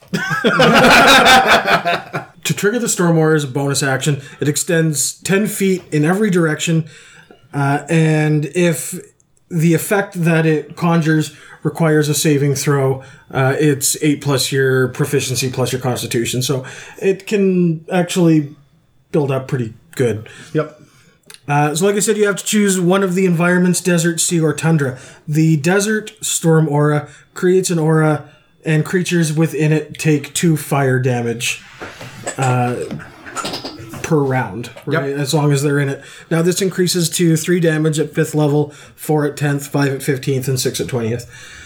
So, it's a good way to do a little extra damage if you are if you've chosen the desert aura and you're somewhere in the cold where cold creatures will take double, I mean, you can potentially be stacking on a little bit of damage. Where I hate this is if you are fighting another medium sized creature and your rogue is in the party, you are not gaining flanks. Your rogue is avoiding the hell out of you if you've got this aura active. Oh yeah, because they're going to be Because they're going to be subjected to subjected it as I well. to it as really well. feel like this really promotes the use of a battle map. Yeah. Yeah, I can see that. I mean, this is I chose the desert for mine, Yeah. and we don't, and it's been working out okay. Yeah, although you have caught fr- friendly fire more than once. It's worked out well because there was another barbarian, so it kind of does damage to him, which keeps his rage, rage going. going, So yeah. it, it's not been the worst thing. in the Different world. version of a death uh, spiral. just your both both your auras are just keeping you each other awake. Ow! Well- stop it! Ow! Stop it! Ah, ah, ah, that's that's that's two barbarians with auras or two barbarians with alone time. Fuck off. uh, the next environment was sea. Uh, what you can do is you can choose a creature that you can see Yep, yep, yep. I, I get it. Yep, that's uh, funny. that's in your aura, and it has to make a Dex save. Uh, on a failed save, it takes 1d6 lightning damage. On a successful save, it takes half the damage. Now, that increases to 2d6 at 10th level, 3 at 15th, and 4 at 20th. So what this is, in my mind, just the way I envision it, is the static electricity barbarian who got- enters his got- rage and his fast movement by dragging his feet along the ground, and he's just He's got shag carpet shoes. yeah, just shocking you with his finger. Yeah, I, yes. I know. I made a barbarian, a halfling barbarian, a long time ago. That was a path of the the bear totem, because of course he was. Yep. Um, but his uh, I w- his name was Grisp, and I really wish that he'd been this, so he could have been shocking Grisp. I I would have yeah Yeah. uh, I approve of that pun. That that pun tickles me. I don't appreciate you. I know. Good. uh, and th- I mean, that's really all you get out of the, the sea storm aura. The tundra aura, uh, each creature of your choice in your area gains two temporary hit points. Uh, this again builds up to three at fifth level, four at tenth, five at fifteenth, and six at twentieth. I have a couple of problems with Tundra. You are featuring fire damage in an aura, lightning damage in an aura, And Tundra doesn't do and, cold. and, and Tundra doesn't do cold. No, it heals. And oh yeah, you can also choose who in your aura is affected. The other two auras you can't choose. It's everybody in it. Oh no! In the sea, you choose a creature you can see in your aura. I guess that's true. Yeah. So, but like, Look, this is just another example of the barbarian. And it's not just the barbarian. There are many subclasses among among all thirteen of them. There are many that allow you to choose the specific flavor within an ability as well. Yeah. Think of the bear totem or the elk or the wolf or Beastmaster. the master, right the beat. The, uh, yeah, sorry, Battlemaster. The Battlemaster, like you choose the different things. This is another example of it, so you can flavor it the way that you want. I'm okay with it. You're right. Thematically, it doesn't really make sense, but we're still talking about the first power here. That and you this get. is still level three. yeah. The, this is level three. We're still talking about it because there's just a shit ton of options available, and no two will be the same. Yeah. And I'm okay with that. You know. I think Tundra gets better later. Yeah. Yeah, I think so. Do you have to thematically stick with Tundra, Tundra, Tundra all the way through? Like, Yeah, your your abilities are going to be based off of which environment, and the only time you can change that environment is again. but but when you level. you can't choose this environment for third, this environment for sixth. No, this- you can't. So you're just locked in. Yeah. Okay. Cool. The next ability you get is Storm Soul at sixth level. Uh, this grants benefits when the aura isn't active. So again, the aura is active when you rage. This is in effect. It's more passive. time. Yeah. Okay. Uh, the first one again is desert. You gain resistance to fire damage. Extreme heat has no effect on you. And as an action, you can touch a flammable item that isn't being worn or carried and set it on fire. This just produce flame, but like as a touch attack. The powerful thing there is the resistance. It is, but also being able to just like like the drapes on fire and walk away. Well, the other thing is also the extreme heat. Yeah, you can walk around the fire plane or the plane of fire or uh, Without Avernus. gain, without having to worry about exhaustion levels. That's huge. Yeah. I liked the idea of, and I think they kind of squash it, but it says as an action you can light things on fire. I like the idea of maybe fudge it a little bit, make some magic, change the rule so that you can do it as maybe a bonus action, so that you can hold that javelin, set it on fire, and throw it. I don't know why you don't just set it on fire as you roll initiative. Right? When you know that you can hear the kobolds coming and the DM says roll initiative, and and, and the rogue turns to the DM and says, "Can I hide first? And there's yeah, sure, that's fine. Then I'm going to light this javelin on fire. Yeah, you could. You know, there's obviously some wiggle room, play it as you want it, but that's kind of what I. I just don't want. I I think that you're going to mess with the action economy too much if you if you do that. I know what you're saying. I love the idea of the flaming javelin. Um, good name for a bar, by the way. I I actually like it more as an action, um, because your ability to turn into a barbarian rage, activate your barbarian rage, is a bonus action itself.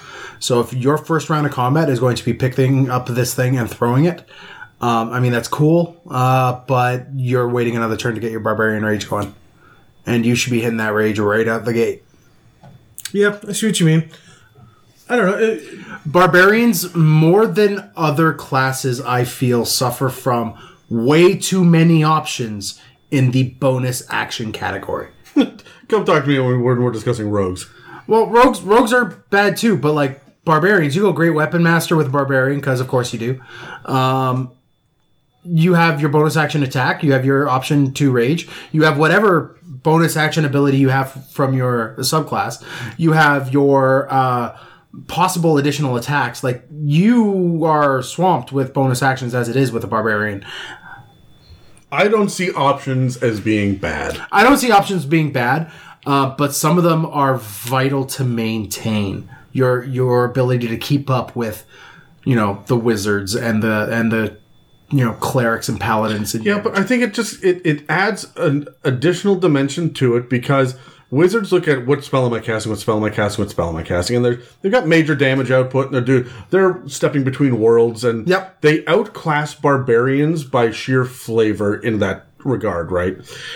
Barbarians have actions, and those actions are I hit, I hit, I hit, right? And that can seem really boring to a player. So having a shit ton of bonus actions really pays off, especially when you've been playing a barbarian for 17 sessions in a row. Yeah. Right. Where you want that little bit of of uh, option, right? You want to try something just a little bit different. I- So I don't mind this at all. I think this this is a good thing for players to have more agency.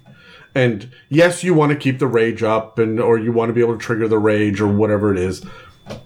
But that's fine. That's a choice you have to make. The same way that a wizard has to make a choice between a seventh level spell slot or a fourth. Yeah. Which one are they blowing? It's the same thing, right? Like you just have different pools of shit you're managing. Yeah. And that's then that's okay. Yep. No, I'm, I'm with you. I also like that this is not necessarily like the Storm Soul itself is not necessarily dependent on you being in a rage. Like these are just full bonuses. yeah, they're passive. Yeah. What, what are the other ones? That was just desert, right? Yeah, that was just desert. Sea, you get resistance to lightning, you can breathe underwater, and you gain a swim speed of 30 feet. Amazing. I love Right. this. oh, the swim speed of 30 feet, sea elves can talk to you. yes. We talked about this in the elf episode. If you have a swim speed, they can just inherently talk to you. Oh, yes. Yeah? Yep. Yeah.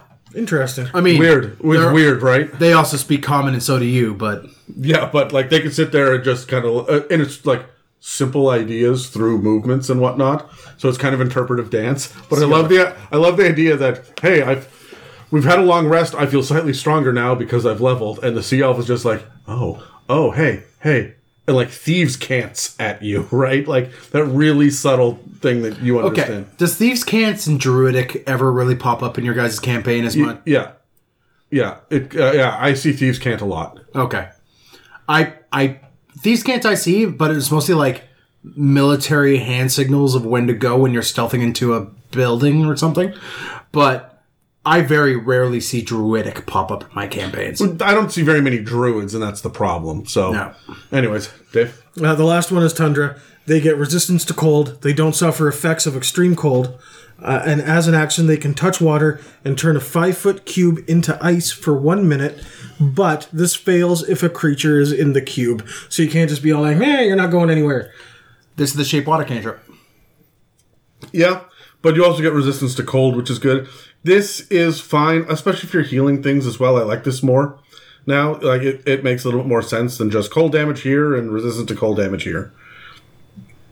So I, I, I would view this as the flavor of your character.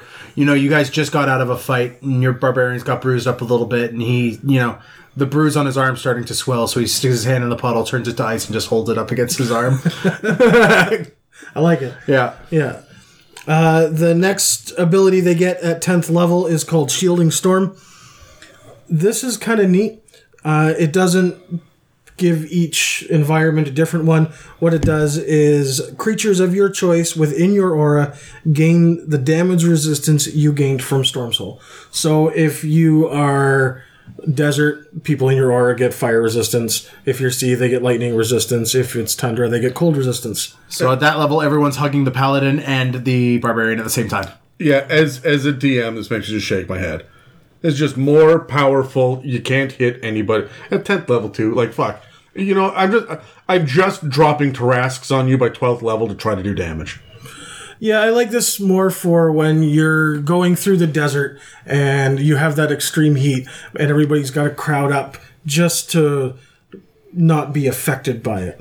Yeah, I, but I see that most parties are going to use this against breath weapons and anything else. Right? They're not going to think about the exploration side of it so much as they will the combat side, is my point. And so, as a DM, I'm thinking, what the, the shit do I do with this? I guess, I guess it's not going to be lightning this time. Uh, poison, here it comes.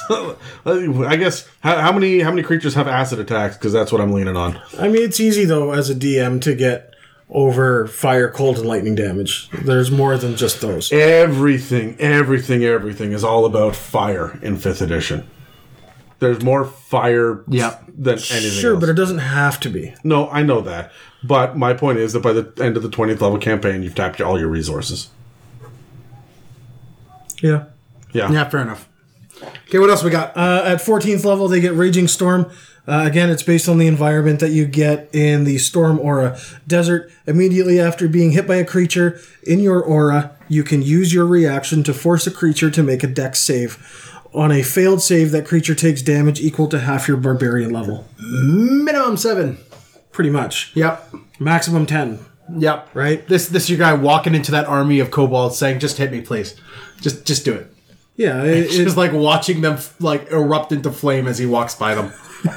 just a trail of flame behind him. You know, take candle. You are the candle, bitch. Just like walking through.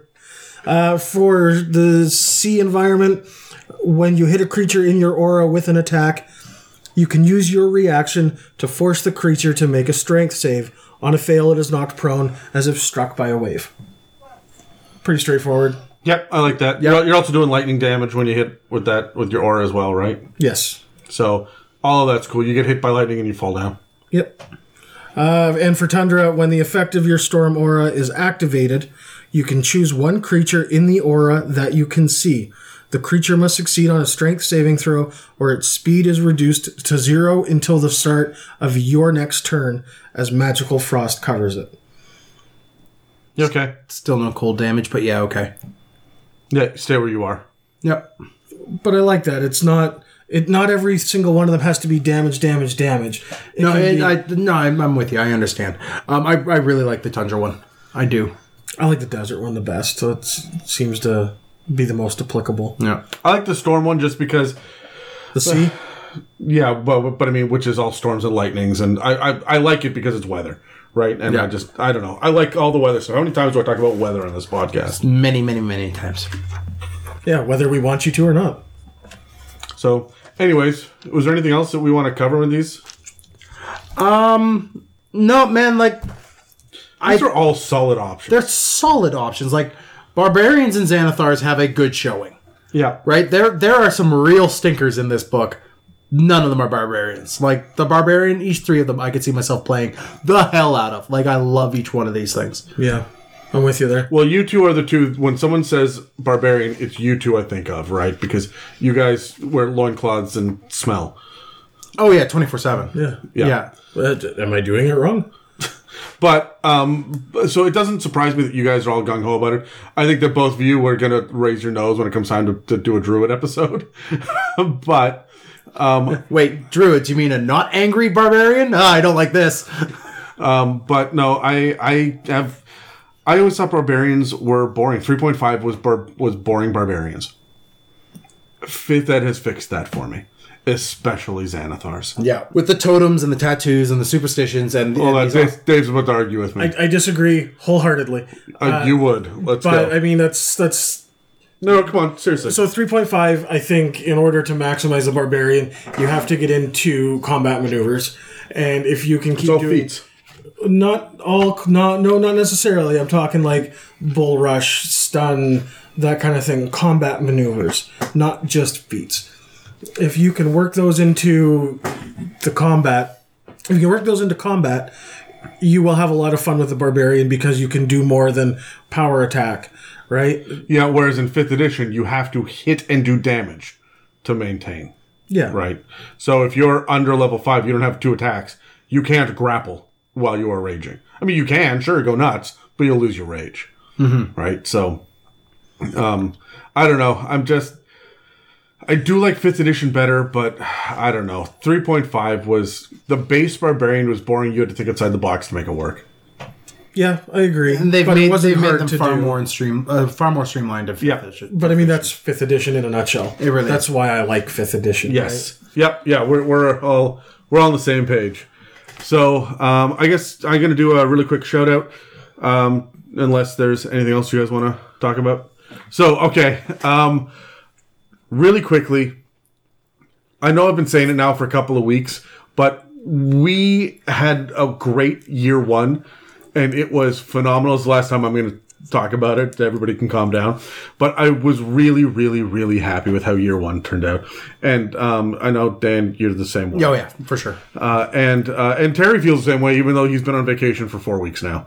Um, so uh, after this, after the first year, we said, you know, what do we want to do differently? One of the things that we want to do is talk a whole lot less about our friends and talk a whole lot more about yours. And so we want you guys to write into info at itsamimic.com and let us know who deserves to be shouted out on this podcast who do you think um, really exemplifies uh, d&d or inspiration or just one of your players that's having a birthday or so-and-so's getting married and we wanted to give them a shout out or hey look at this phenomenal cake that crystal made right? Yep. and and uh, and we'll throw up a, a picture of it on on the instagram as well right? So we want to be we want to hear more from the um, from the community because this is all about the community. It's why we're not sitting here talking to ourselves, we're talking to you, and we want to hear you guys talk back. So thank you for everyone who's commenting on our stuff. Thank you for everyone that's donating through the website. Uh, Honestly, we want to hear more from you as well, and we want to find out what inspires you, what's going on in your games. So send us messages because I guarantee that one of us will check it, and we will uh, we will uh, randomly roll on a weekly basis to see who's going to make it um, onto that episode. Now we do record a few weeks in advance, so start thinking a little ahead. But we really, really do appreciate you guys. We want to hear more from you. Yeah, for sure. Uh, and so uh, that's uh, that's kind of it. Our shout out for the last three weeks and moving forward is going to be you guys because the best part of our week is hearing what you guys have to say. So, anyways, let's let's jump on back to the uh, to the uh, main show. yeah so creative builds shall we roll Yes, Sure. And this is wow Wow. Here, here's your dice that you just threw at me, Adam. Here's your dice that you threw at me a second time, Adam.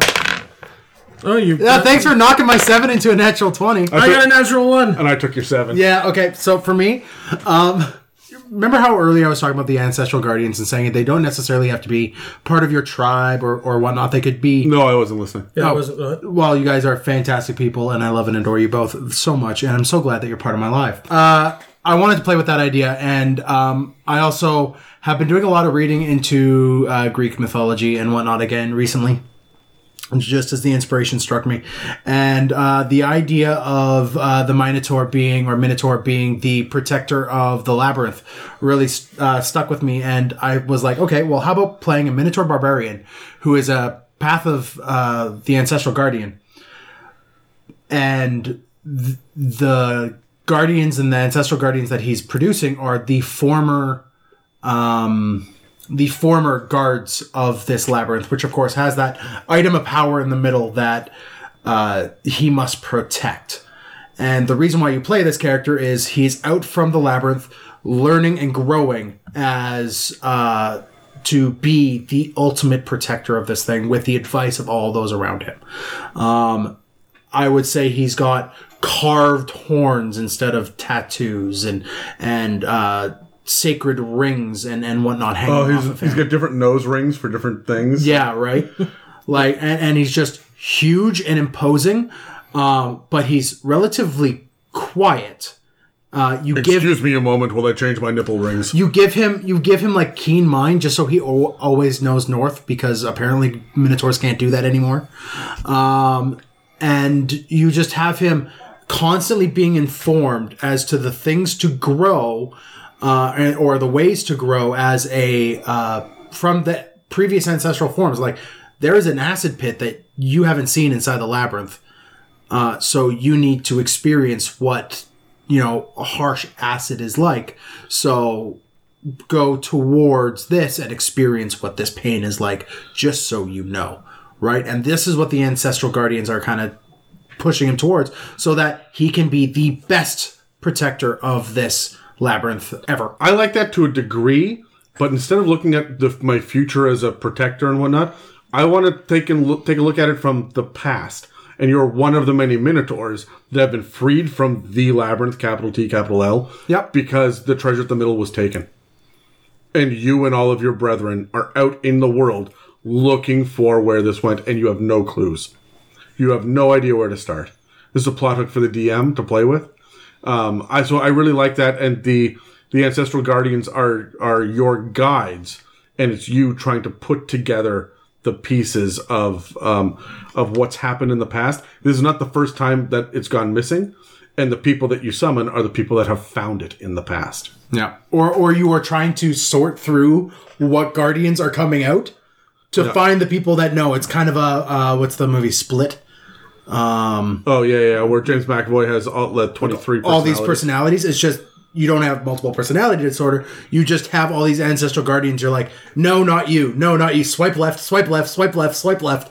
Try to find the guardian that knows the information you need. Ooh, dog picture. Swipe right. so So uh, that that's my um, bull tinder uh, barbarian. What what what you got?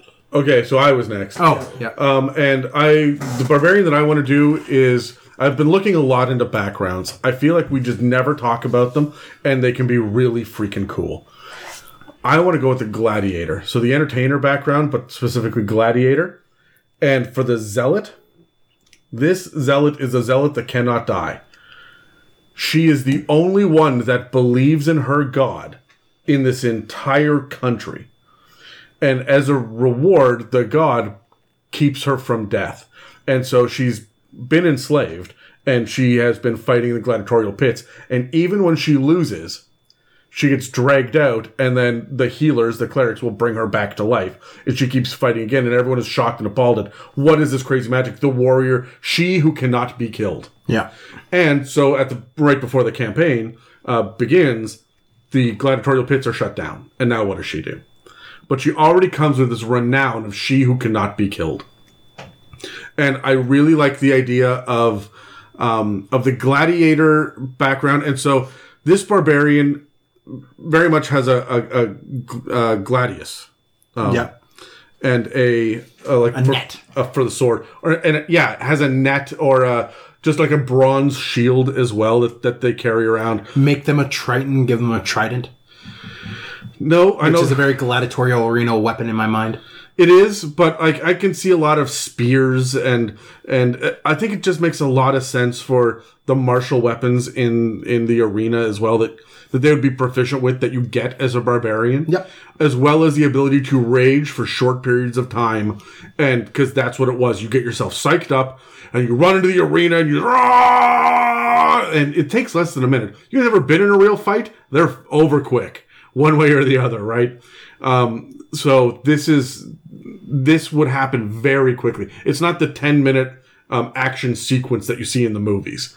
It's someone gets hit in the calf, they fall to their knee, and now their head's lopped off. Right? That's how real gladi- uh, gladiators worked, right? And so she just keeps on. Her head has been lopped off three times. But Revivify exists in, in the hallways underneath, and she keeps coming back right? Or or she's pierced by 17 arrows and is just still stomping around, right? Like I just love the idea of of the woman that will not fall down. She just keeps fucking going and she's just a, a monster, a beast uh, of battle. And I just think that's that's a lot of fun. Yeah, cool. Yeah. Uh, the one I was going to go with was actually one that I'm playing. I really like my Triton Storm Herald. Uh, she gets uh, cold resistance from being a Triton. She gets uh, fire resistance from being a Storm Herald. It makes it really difficult for the DM to do Really meaning- difficult. Yeah, to do meaningful damage to her. Uh, she stays up longer. Um, she can take more hits because they're only doing half damage. Yeah. if that, right? Uh, just that, that was You know, you had all that on top of your rage, which, you know, you take half damage from all mundane damaging sources, and yeah. Yeah. It just it, it really stood out to me as a really easy way to maybe double dip on the the health and the and the resistances and, and whatnot. Yeah, she's a pain in the ass trying to damage. As a matter of fact, it, the last time that we played, uh, we had one or one player that wasn't there. Uh, we had one character that was dragged towards a bottomless pit and nearly thrown in. We had one character die, one character reduced to eight hit points, and one character get mind fucked up by creatures. And then, and we're trying to rescue another character's ghost, right? The only person that was damage free took zero damage. was was this this Triton barbarian that Dave played, Fle- uh, Fletherin, and she is absolutely just a, a monster. She punched a gibbering mouther to death. Oh yeah, she's great. Like she, and took she no cannot damage. Be Yeah. hit. Huh? It's wonderful. Yep. So there there it is. Yeah, we had a we had a massive. I mean, not playing a barbarian, but we had a massive uh, fight with uh, like sub like just sub big bad evil guy at the end of the campaign level bosses, um, in our Sunday sessions because we're wrapping things up.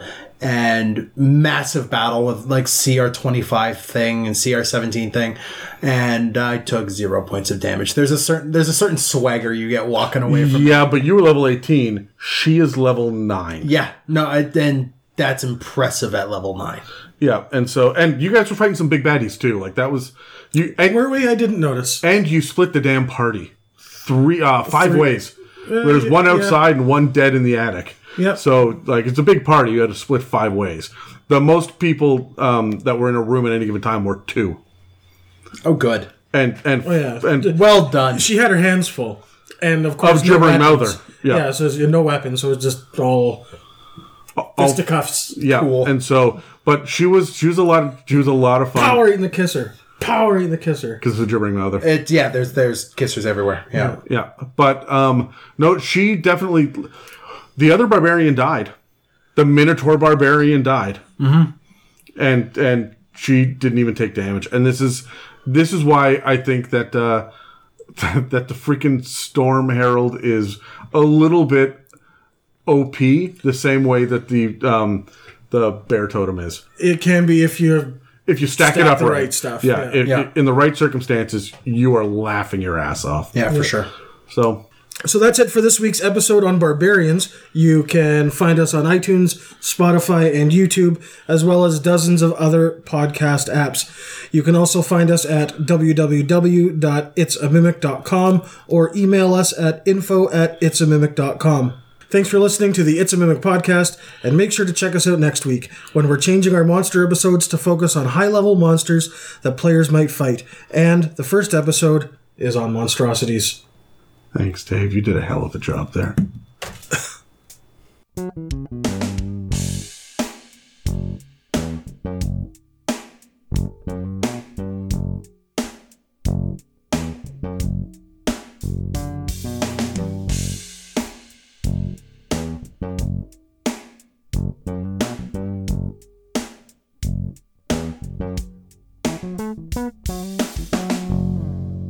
we have just wrapped up talking about barbarians for the second time around, and one of the things that we have brought up several times throughout this episode is the fact that barbarians they tend to follow almost cult-like levels. And I was reading about Really? The Zealot? What was your first clue? or the ancestral guardian kind of has weird culty feels to it. The storm, uh, the storm herald definitely has some like tempest culty feels to it. So, um, I got to reading a small article, kind of a sneak peek into Scientology? Like, where are you going with this? no, no, no, no, no, no, no. Uh, into uh, the harmless cults of Wildemount, which is the new Matt Mercer book that's coming out. And it got me thinking. All right, guys, completely, maybe not entirely, harmless cults. If you were to throw one in your games, what would be the deal? Oh, can we roll? Harmless cults for this one, yeah. But my, my initial instinct, by the way, was the cult of the hangnail. Where it's oh, just. No, no, no. Roll the dice and then Okay, we'll all talk right. about it. Yeah. I got an eleven. I got a 10. I got a two. Okay. so for for me, I, I I really like the cults that are just they're religiously drawn to provide and they're just kind of creepy. So I, I it's like going to a diner in the in the Bible Belt in the South. And you just go in there and they just kind of hand you pamphlets along with your meal about like There is one that I went to, a, a cult diner. A cult that you went to? yeah. No, no, no, like seriously, a cult diner that oh, we built this place from the ground up. All the we did our own wiring and we forged the metal ourselves. Everything here is farm to table from our farm within the last three Yeah. days. And th- the way that they look at you, their eyes aren't pointed in the same direction. They're No. like they One eye's kind of just drifting slowly to the left. and they seem to be looking both through you and at your naked body at the same time, right? Yeah, like it is just feel gross. uncomfortable. Yeah, yeah.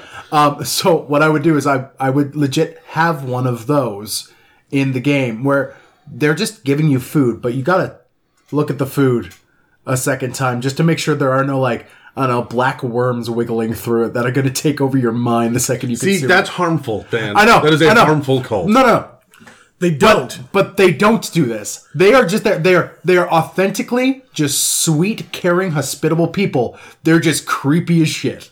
Yeah, okay. It- it- it's like it's like the Boyles from uh, Brooklyn Nine Nine. exactly like the Boyles in Brooklyn Nine Nine. that entire family, like everyone is wearing sweater vests. Just everyone. The cult of sweater vests. Yeah.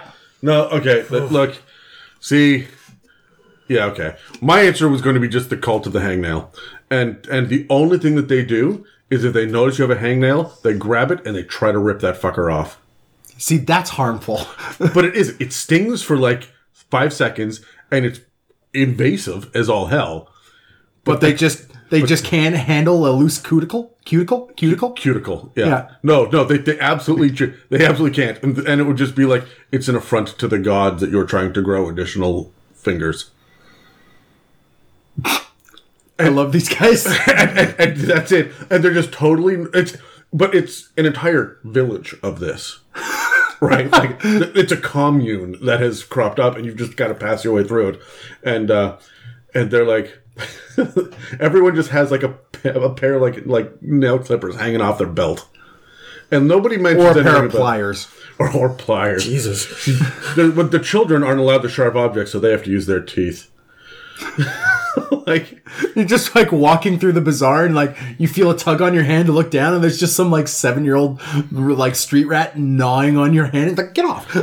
And, and yeah, and you don't realize what's happening at first, and then you go and they've, they've got their like weekly ritual, their whatever, their their sermon, um, and it goes on and on about cleanliness and hygiene. And it seems really normal, and sure enough, this is a clean, normal place. And we we've discovered that uh, Farmer Bob's son was caught with a sin and they drag him up in chains. And they sit there and they look, look upon his sin, and they hold up his fingers, got a hangnail, and then, and then they grab the pliers and like needle nose pliers, and just start to like slowly twist the needle, just just Oh, peeling oh. it down the finger. No, no. See, see this. this is this is uncomfortable for me, and clearly for Dave as well, who has turned his chair and like gone fetal. Dave, it's just a hangnail, Dave. It's just a hangnail. but like peeled all the way up past the third knuckle. Yeah. Oh, Like oh, Yeah. whoa. There was like a meme that was that before. It's like you know you start pulling on the hangnail and you pull it a little more, pull it a little more. It's just this like tunnel down your or, or uh, uh, Like a river almost. like a river down your hand, or, or, or what- what is it called? The the trench, a trench down your finger. Yeah, yeah. No, no. I'm. This is that. But honestly, I went to the call to the hangnail, and I didn't realize how disturbing it would be because I just I just opened my mouth and that came out, okay, Dave. and then you gave me time. Dave, to save roll. this, please. No, save this. you hurt me a lot. Uh, yeah, So Dave is, is the cult of the goat. yeah, yeah. so just a cult of Baphomet then, or Uh, like, like I'm prone to it. I mean, it's winter time. Like my hands are dried you're still out. on the fingernail thing? yeah, no, hangnail, not fingernail. It's different. like you should, fingernail, yeah, pull them out. Great, fine, whatever. Stick stuff underneath them. Yeah, great, whatever. But no, stop it. You're a bad man. Stick stuff underneath your fingernails. You're fine Yeah, with. yeah, yeah, but, whatever. But like pulling a hangnail. The peeling, like, no, fuck off. Do you have a weird? I'm gonna emphasize Adam, this. Adam. harmless cult. And trust me, we do not want to give that man the power of a cult. Uh, I already have a movement going on against freaking um, pumpkin spice lattes. You really do. Yeah, there's like 15 of us now. Wow. Yeah, it grows. It's crazy. Uh, I, I mean, Also I like was, pumpkins. They also grow like crazy. Wow. Yeah. Gourd one, Dan. uh, I was I was Get actually it? Because thinking pumpkins are kind of like gourds. Yeah, okay, you're squashing the joke now. Continue, Dave. Dave's been defeated. uh, I immediately went to and you kind of like stole it before I could say anything. Was the the cult of hygiene like I mean D&D it's a dirty gritty world. Right? The the fact that there's people just like watching you whenever you like leave the bar drunk at 2 a.m. with the rest of your party or not. Or uh, when you get back to the city after adventuring and they're just like sitting there and they just want to scrub you. I mean, it's harmless. They're not doing anything. I love that they like ki- kidnap you in the middle of the night. They throw an anti magic field down, wrap you up in ropes, and drag you to their church for the cleansing. Yeah, I mean, it- it's literally just a bath. you. Yeah. It's just a, it's yeah, just you, a bath. you could it's a have pleasant a experience. positive experience waking up in a bathtub. And there's like religious iconography all over the walls, and you're just you know sitting there nervous as hell, and they come out with the blessed brush. I love it. It's Grand Chancellor Bubbles. yeah, no, I like it. It's good. cool. Thank you for listening to an It's a Mimic production. Okay, you're done. Get it.